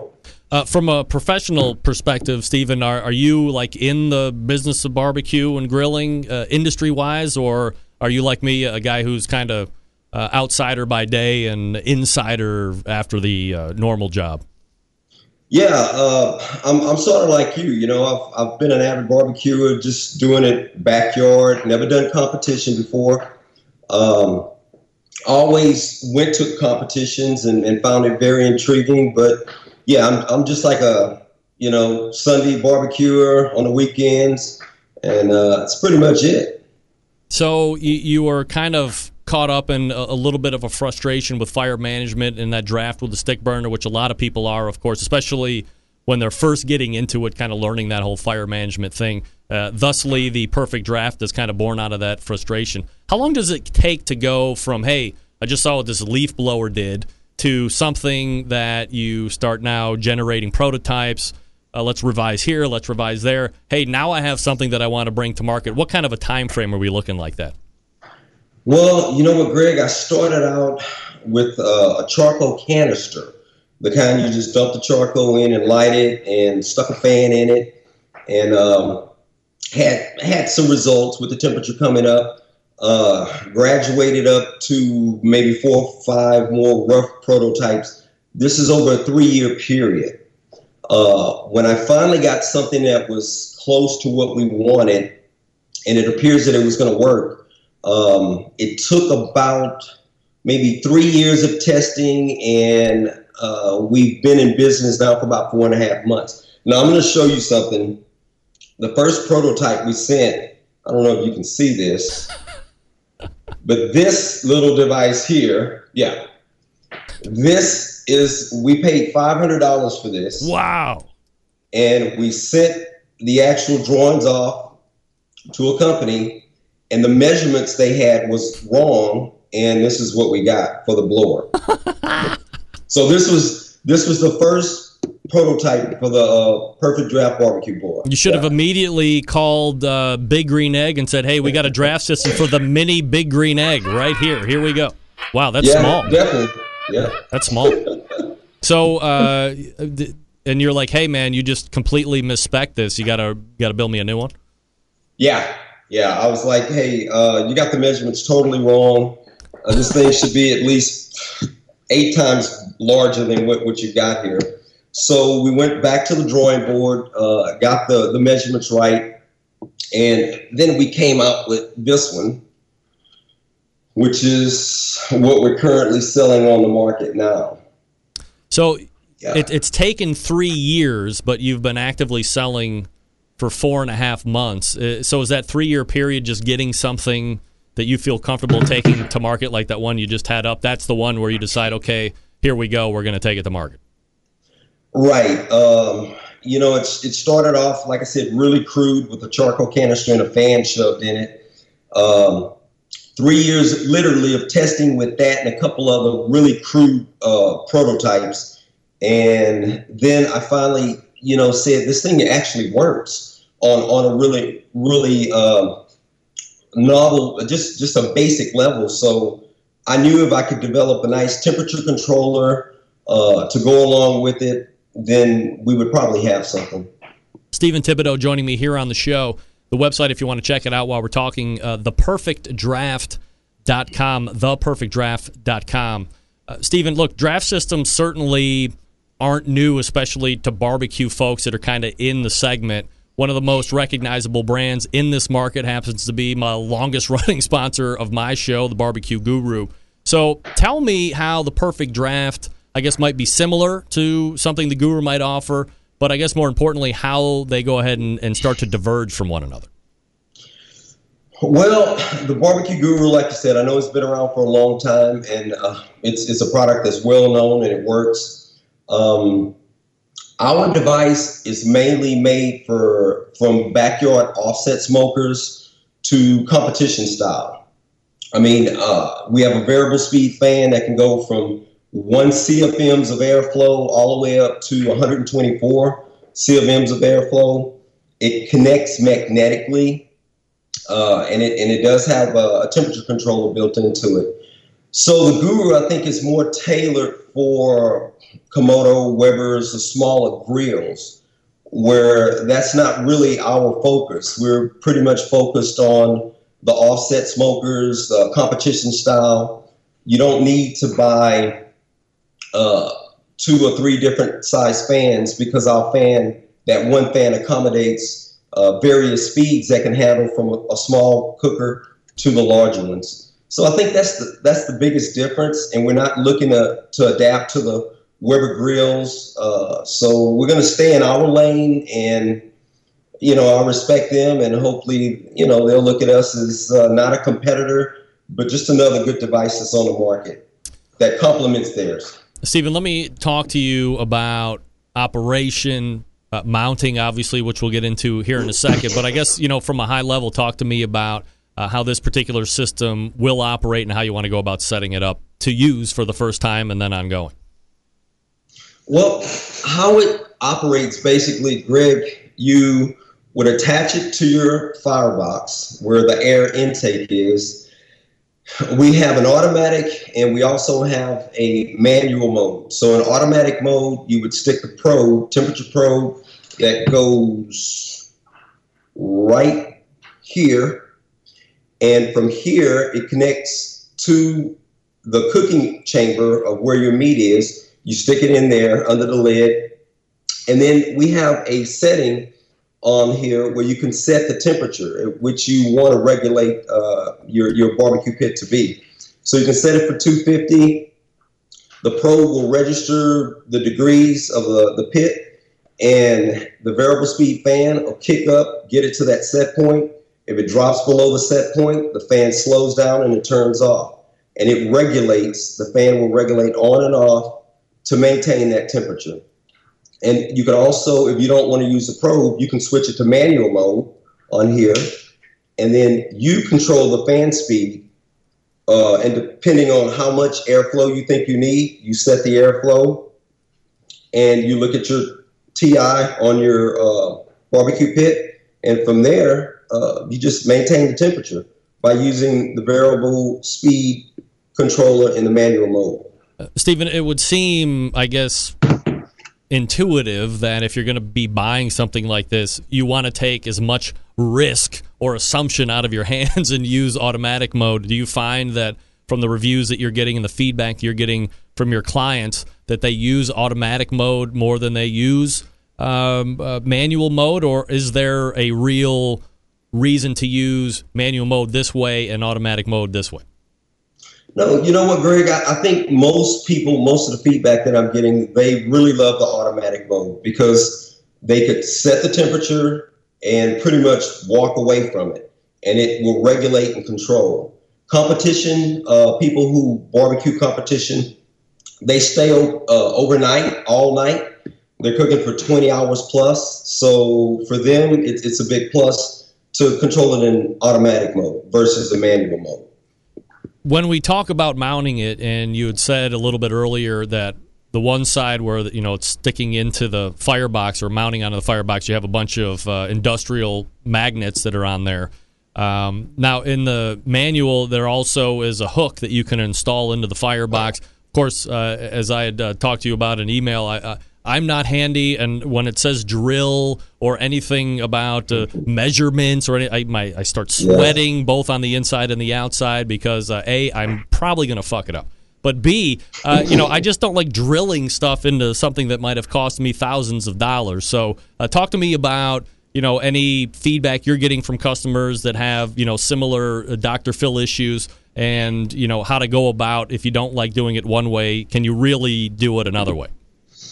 Well, you know what? That was, a, uh, I guess, a huge obstacle uh, in my mind. And whenever I, I, thought about how is how is it going to connect, I, I didn't want people to have to drill into their pit to modify anything. But because there's so many different styles of barbecue pits, uh, some that are out there uh, that are homemade, some that are professionally made, we couldn't get around it. So you drill a three eight inch hole into the firebox, and a safety hook goes on. The safety hook is there just to hold it in place and secure it. The magnets can do the job, but if someone bumps into it, it, it will get knocked off. So uh, the magnets, the novelty of it is really cool. It's, it's a quick way to connect it. But the safety hook, you have to drill one hole, and that really secures the actual the blower onto the firebox. So that's why we we have the hook. Uh, also, as far as the temperature probe, you do have the option of kind of installing that um, uh, through drilling as well, but you can also just lay it on the grill grate as you had mentioned before. Yeah, and, and you know what? Most guys I talk to, they prefer to lift the lid and put it inside the grill grate uh, because no one wants to put holes in, in their barbecue pit, especially if you have a Lang or a Bubba Grill or anything like that, something really high dollar. So and, and I can appreciate that. So it worked both ways. Stephen Thibodeau joining me here on the show, the perfect draft barbecue blower. Uh, Stephen, talk to me about once you have that initial bed of coals, and this is something that I ran into Sunday because uh, a, I guess I didn't want to overuse your accessibility on a Sunday, uh, but you know, I also like to kind of learn by myself. My initial thought was get you know get some nice uh, bed of coals going, and then add a piece every 30 minutes, 35 minutes. Uh, but after I had got done talking to you about my first run, you're like, hey, you know, it's okay to, to kind of pack it up a little bit in the firebox. And this is the reasons why, because the barbecue blower is going to help combust and make sure that thing's burning clean, correct? Correct. Uh, you you can load it up like you normally do. Uh, put your better coals and then put wood on top, or just use wood. The key to it is you throttle back on the stack exhaust where you have your damper, you throttle back about 65 to 70%, and it tends to want to put the fire out. Well, that's when the blower kicks on and puts that clean ambient air into the firebox, would give you a clean combustion, and it creates a, a positive draft across the barbecue pit. So if you load it up with a lot of wood and you have your stack dampener wide open, your temperature is going to be too hot and the blower will never come on and then you're just running yeah. like hot and fast, like we talked exactly. about. Exactly. All right. So yeah. when you're throttling it back, as you said, that the fire wants to go out. Now you have the blower uh, running on the firebox to create that positive airflow that you had mentioned. I mean, is there any in between time where you might have a, a dirty fire, or absolutely not? Absolutely not. Uh, you have a consistent flow of air, and you have a clean combustion because you know a lack of airflow will give you CO2 and you get that carbon dark black buildup on your meat, which gives you that thick plume of white smoke coming out the stack. But with the blower, the fan never really goes completely off. It's just barely turning uh, at a really low one CFM's RPMs uh, of airflow. So you have a clean combustion the whole time the blower is connected but the key, like I said, you have to throttle back on that stack exhaust and let the blower provide that airflow. Do you have a like a, a maximum amount of logs that you should be putting in uh, before something might be overtaking the system itself, and then you have a dirty fire situation? Uh, a maximum amount, you know what, Greg? It, it just varies because of the depends on the, the size of the firebox that, that you're really running. So I would say if you're using a 24 inch firebox, you can uh, put maybe four stacks of wood in it, get it lit, and uh, she, she's going to do a thing. And and that should run for about that should last you maybe about an hour and a half to two two hours before you have to feed one more stick in. The biggest thing these guys have been telling me on the circuit, uh, Clay Hill, uh, Jason Peterson, these guys are saying it reduces their cooking time.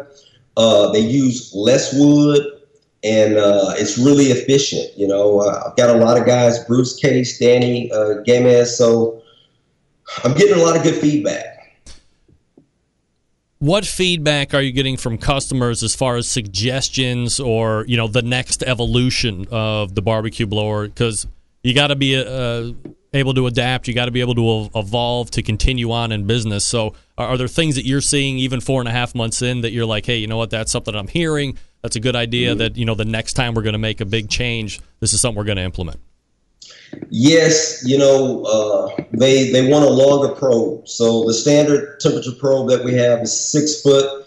Uh, people with larger barbecue pits are looking at nine foot or longer. Uh, so we've actually made an improvement there for the next one. Um, they're also uh, wanting like a meat wireless meat thermometer to have it built in. But I think what we're going to do with that, we're going to team up with a company and provide a wireless meat probe that'll bundle up with our blower because there's so many on the market. Yeah. Uh, we feel that it's best just to team up with someone and, and use that accessory that's available. Uh, the other thing is the adapter. Right now, we have a heat shield, and uh, the adaptability of it with certain fireboxes, it is you know it may not fit perfectly. Mine. So we have it. Yep. Go ahead. That, my, I, I, was running into a similar issue with mine just because of the way the, the center bolt is on those pinwheel dampers on the Lang. Uh, I was over one, but the other one was kind of wide open. Right, right. So we have a new adapter that, that's been developed, is actually in manufacturing now. And that issue with like your Lang, it will cover the whole little handle, the whole accessory, just cover it up and uh, it should adapt a lot better for those the Langs, the Oklahoma Joes, those types of uh, smokers. Uh, Stephen, before I let you go, price point because everybody's uh, always wondering how much money we're shucking out. Right now, we're shucking out two hundred dollars, and uh, the next blower, barbecue blower that's going to come out, will just be slightly higher because we'll be bundling it up with uh, a wireless meat uh, probe, and uh, so you we may top out at about I don't know maybe two thirty, but we're still competitive. So I think that's a good price point. Stephen Thibodeau is the creator of the Perfect Draft barbecue blower. You can find it at theperfectdraft.com. And again, right now it's 200 bucks, maybe uh, blowing up to 230 depending on what they're going to be bundling with it the next time out.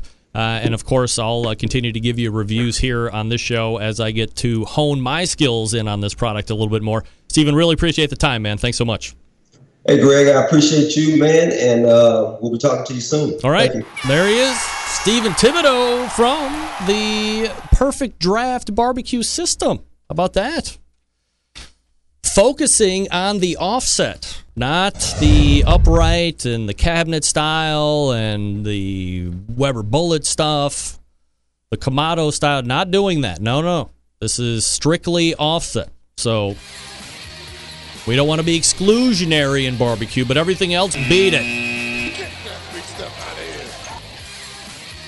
All right, folks, let me talk to you quickly about Cook Shack manufacturers of smoker ovens for barbecue lovers with any amount of experience, whether you're a barbecue in the backyard kind of guy like me on the competition circuit, or maybe cooking a five star dining facility. Cook Shack has the unit that will do the job, and with a full line of barbecue sauces, spices, pellets, and wood chunks, it's the perfect one stop shop.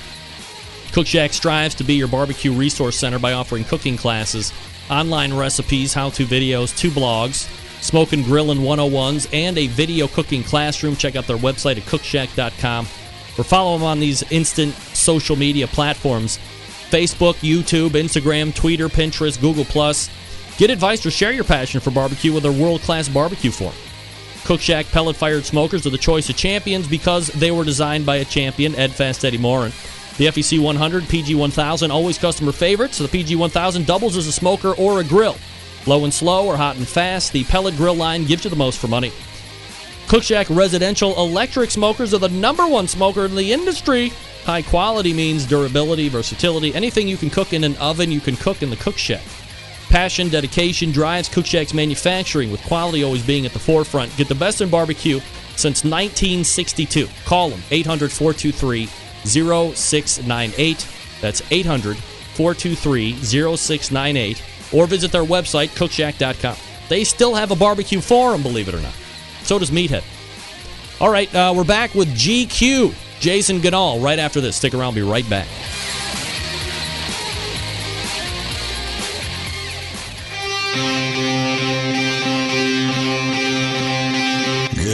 Smoke. Call 877-448-0433 to get on the air. Now, here's your host, Greg Rempe. All right, welcome back.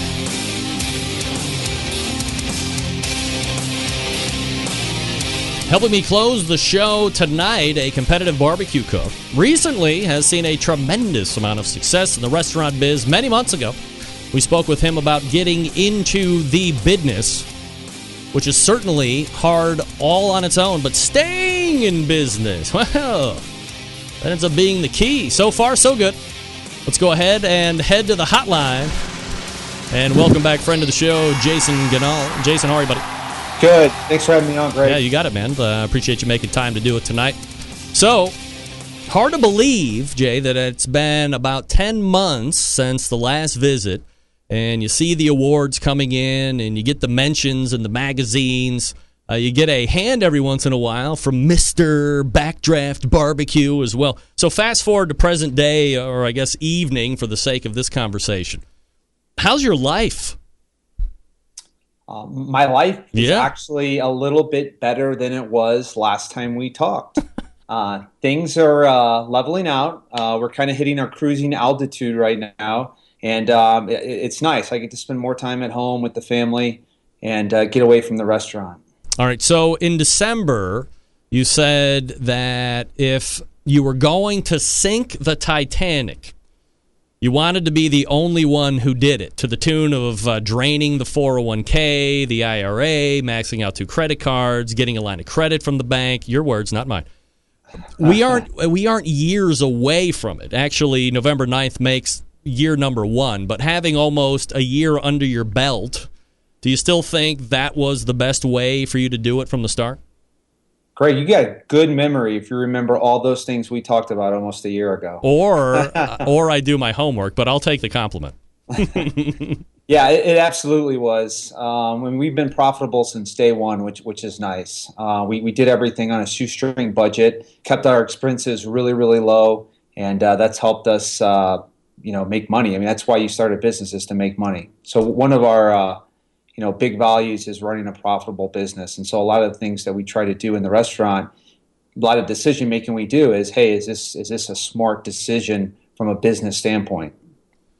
It's typically, I guess, from a financial planner situation, not recommended for people to kind of do what you did because you want to have some kind of a safety net when you age out.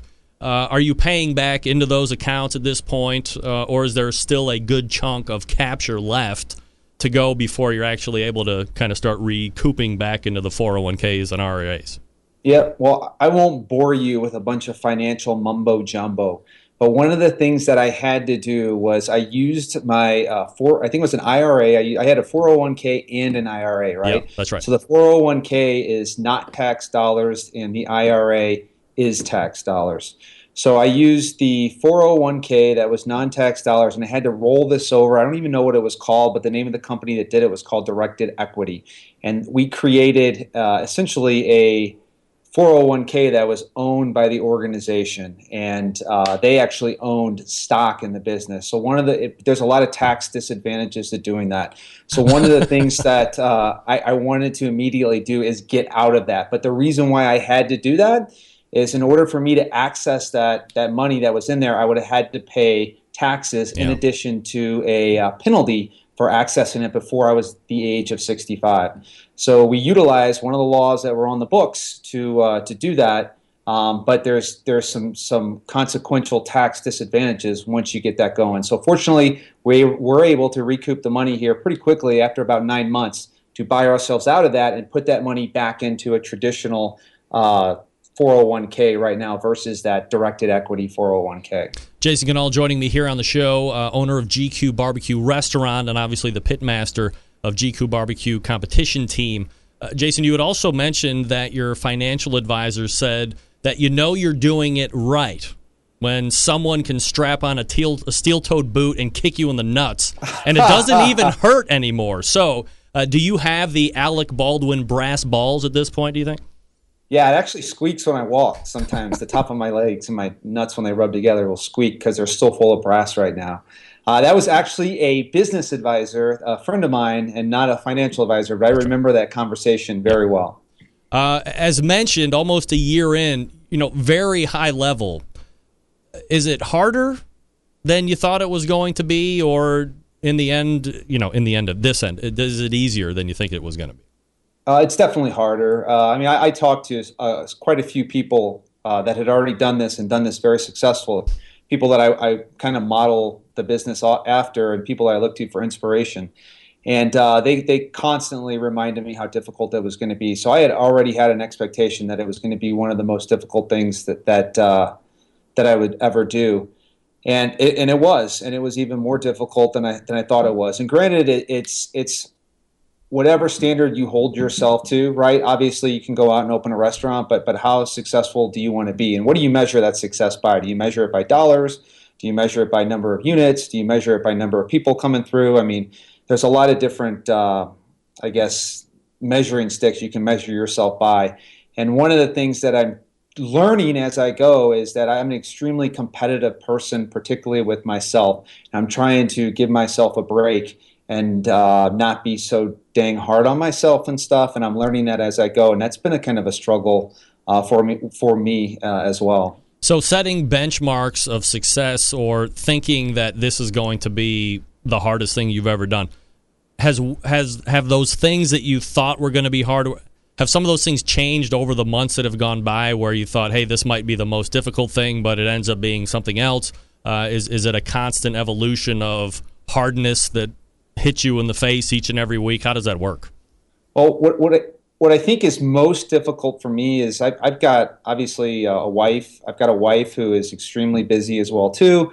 I've got uh, four kids. Three of them are very little. I got twins that are four and a seven-year-old. So what makes it hard is trying to to juggle all of that and, and have an impact both on your family, on your wife, and in the restaurant. So that that to me is what what makes it difficult. I mean, I can just live in the restaurant, sleep in there, and not have to worry about the family and it wouldn't be nearly as hard. But when you try to have a active role in all three of those different areas of your life, it does become a challenge because um, if you give all your attention to one, you can you can accomplish what you want to accomplish, right? You can be a good husband, you can be a good father, you can be a good uh, restaurateur. But when you try to balance all three out, you got, you got to be okay with uh, giving up some of that. All right, so let's talk about that because you brought it up a couple different times, and I had this as its own little dovetail question at some point down the interview line here. But you know, at, at the six month mark, you well, you said at the six month mark you would like to be spending more time with your family and not so much at the restaurant. So uh, it, sounds like you're probably still spending a lot of time at the restaurant. There's some personal uh, afflictions that are just inherent to you that probably keep you at the restaurant because you are holding yourself to a certain standard. So, like, how are the relationships at home? I mean, you and your wife are still good. Is she like, dude, you're at the restaurant all the time, and we got kids? I mean, what the f? Like, uh, and then your kids are like, hey, who's this hot guy that shows up every once in a while? It smells like smoke. I mean, how is the the personal life working?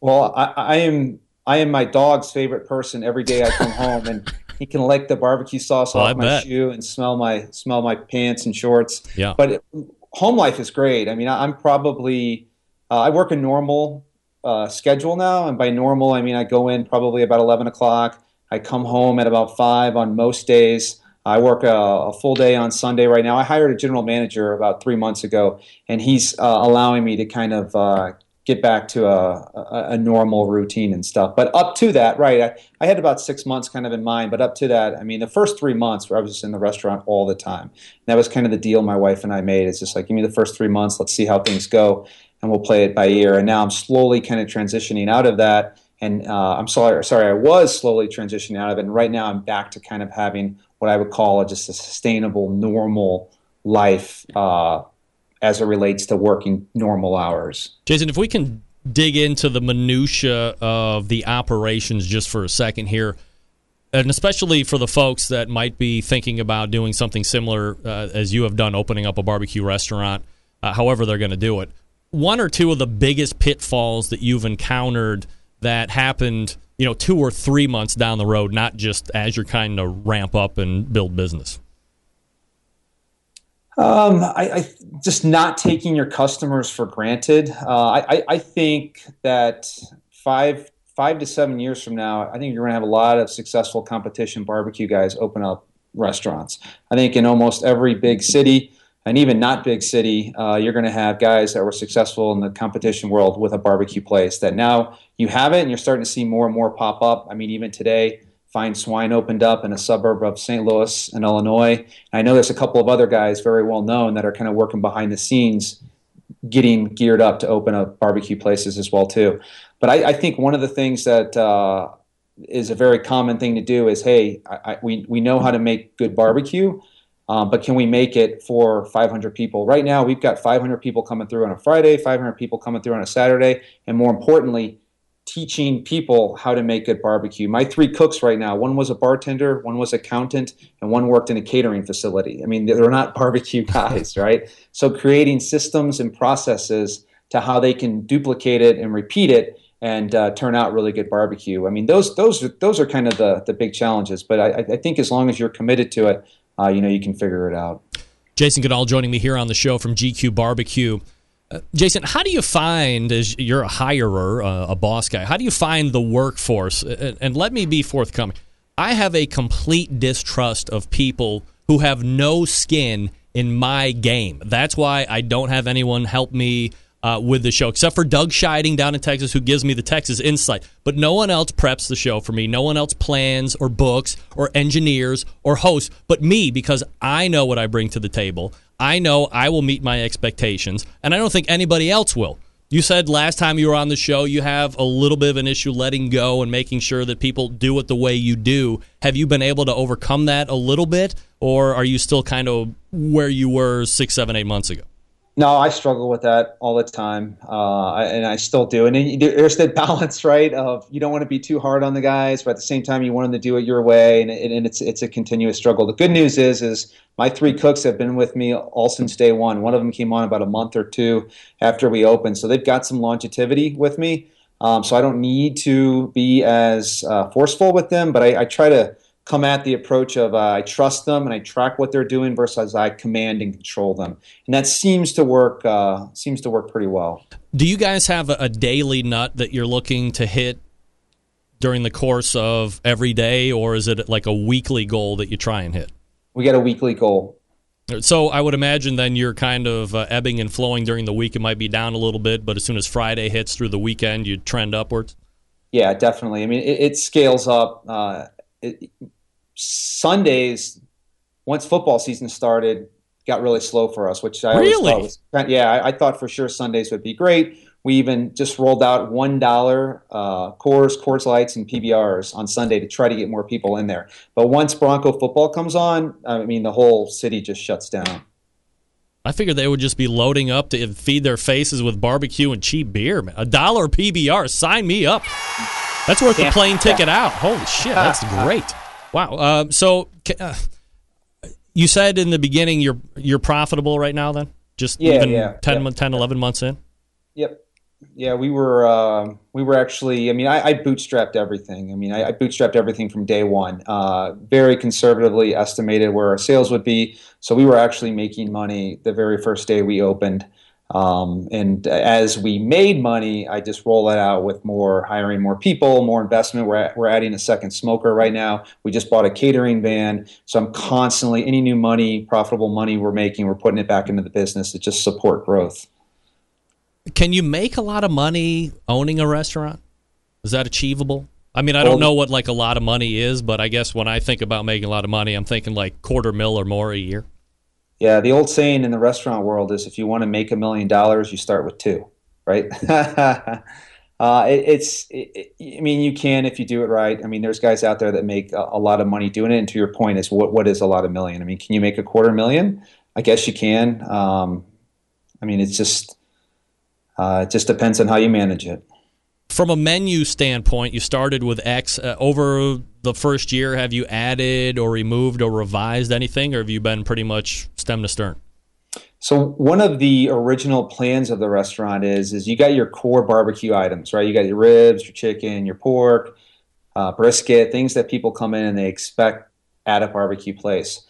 Um, what I wanted to have is just something daily that somebody would come in and they wouldn't know what it is until they came in. So whether it's like a brisket cheesesteak sandwich or uh, you know like a like a pulled pork taco or just a variety of different topic, a variety of different items they can get that would be different every day of the week and every week of the month, so that the person that would come in one or two times a week wouldn't have to always get the same stuff. And that's something we sh- we're still trying to work towards. Um, it's a minor miracle every day that we just get our standard six traditional barbecue items out the way we like them to get out. But I definitely want to get to a point where we can just put fun items on there every single day. Um, goals for year number two. What would you like to see happen? Great question. Um, I'm in the process of figuring all that out right now. Uh, we're adding the second smoker, so uh, I definitely want to uh, expand our catering. Uh, we got a new catering van. Um, I want to continue to get really, really good at what we are doing in the restaurant. I think we're almost um, to where I, I, I, want us to be. I think we've got another gear to go in terms of getting consistent with the food and possibly even improving the quality of it. We talked a little bit about the everyday new menu item. I'd like to get us to a competency level where we can start doing things like that. I'd also like to improve our service. I think we've got one more gear to go on service as well too, and also just refining our systems. Right now, if we've got a new employee coming in, basically what I say is go follow that guy around for this shift, and then follow that guy around for the next shift that's no way to train somebody. So we got to develop training materials. We got to actually onboard people. Uh, we've got a lot of work to do just to get better at we, what we currently do right, right, now. And if we can do all of that in year two, then maybe we can uh, look at something uh, more in year three. Jason Ganyard is the owner of GQue Barbecue Restaurant. That's in Westminster, Colorado. The website, the letter G and Q, Q U E, GQue Barbecue dot com. Uh, no competitions or or what? I'd like to get back out there next year. I wanted to get out there this year, uh, but again, balance, family, kids. Yeah. It, it's just hard. I mean, I'd love to get out and do maybe two or three next year. Uh, I miss a lot of those guys that are out there, and uh, it's not the same texting them over Facebook as it is as sitting around and having a beer with them at a contest. Yeah, no doubt about it. Uh, Jason Ganyard, appreciate the time tonight, and I promise Although uh, you can take my promises with a grain of salt. Just ask, uh, you know, all the guys I was supposed to be following around this year that will do this maybe in like three months instead of waiting almost another year before we get to check in here. But uh, continued success, my friend. You're doing a great job. Awesome. Thanks for having me on, Greg. Appreciate it. You got Talk it. you later. There he is, Jason Ganyard from GQue Barbecue. That's right. He's doing it right in Westminster, Colorado. Come on, are you kidding me? Who's been there? Anybody been to Jason's restaurant? Give him a shout out. I'm sure he'd be very appreciative. All right, let me talk to you quickly about the longest running sponsor of the show, the Barbecue Guru. Gang, if you've been thinking about automatic pit temperature control devices for your cooker, stop here. This is the company that started it all. They are the creators of this technology. Why are you going to buy from anybody else? Not familiar with how they work? I'm not going to get into the minutia, but imagine a product that allows you to set your pit temperature and once done, keeps it at that temperature all the way through the cook. It's not too good to be true. It's real life. You can take advantage of this technology right today. Maybe you're a busy working pro, constantly on the run with kids.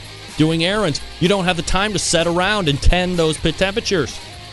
Barbecue Guru allows you to throw on a pork butt, a brisket, a couple slabs of ribs, or all of that. Then you can do whatever you need to get done. A couple different models to choose from, right? DigiQ DX2, the Party Q, CyberQ Wi-Fi. If you're looking for a cooker, the Onyx oven is still available. Winning in the backyards and on competition scenes, no doubt about it. You know it's going to work seamlessly with all the Guru pit temperature control devices too. Here's what you do: head on over to the website thebbqguru.com and check out their products. If you have any questions about what to order, call them directly. 800 288 Guru. That's 800 288 G U R U. They'll make sure you're outfitted with exactly what you need to get you up and running right out of the box. That's 800 288 Guru. Or visit thebbqguru.com. We're back to wrap up right after this. Stick around. We'll be right back. Big name interviews, advice on cooking brisket and ribs, and the only host willing to share his honest opinion on all things important in the world of barbecue. It's the Barbecue Central Show. All right, we are back. We're going to wrap it up here. Stick with me. All the way back in the first hour, we had Meathead interviewing me. Meathead interviewing me. AmazingRibs.com is website, like you didn't know. Then in the second hour, we talked with Steve Thibodeau from The Perfect Draft, the barbecue blower. ThePerfectDraft.com is his website. Check it out, especially if you have the offset pits, wood burners. You're looking for something for a little more control in the firebox burn. This might be a product you want to check out. 200 bucks right now. ThePerfectDraft.com. And then helping me close the show, Jason Ganyard, GQue Barbecue. That's the letter G Q Q U E, GQue Barbecue, or sorry, GQBBQ.com. Again, that restaurant is in Westminster, Colorado. He's doing it, man. He's really doing it. All right, uh, we got a great show lined up for you next Tuesday. A lot of great guests already. September 11th, 2001. I will never forget. And until next Tuesday, this is your program host and proud U.S. American, Greg Rempe. Good night now.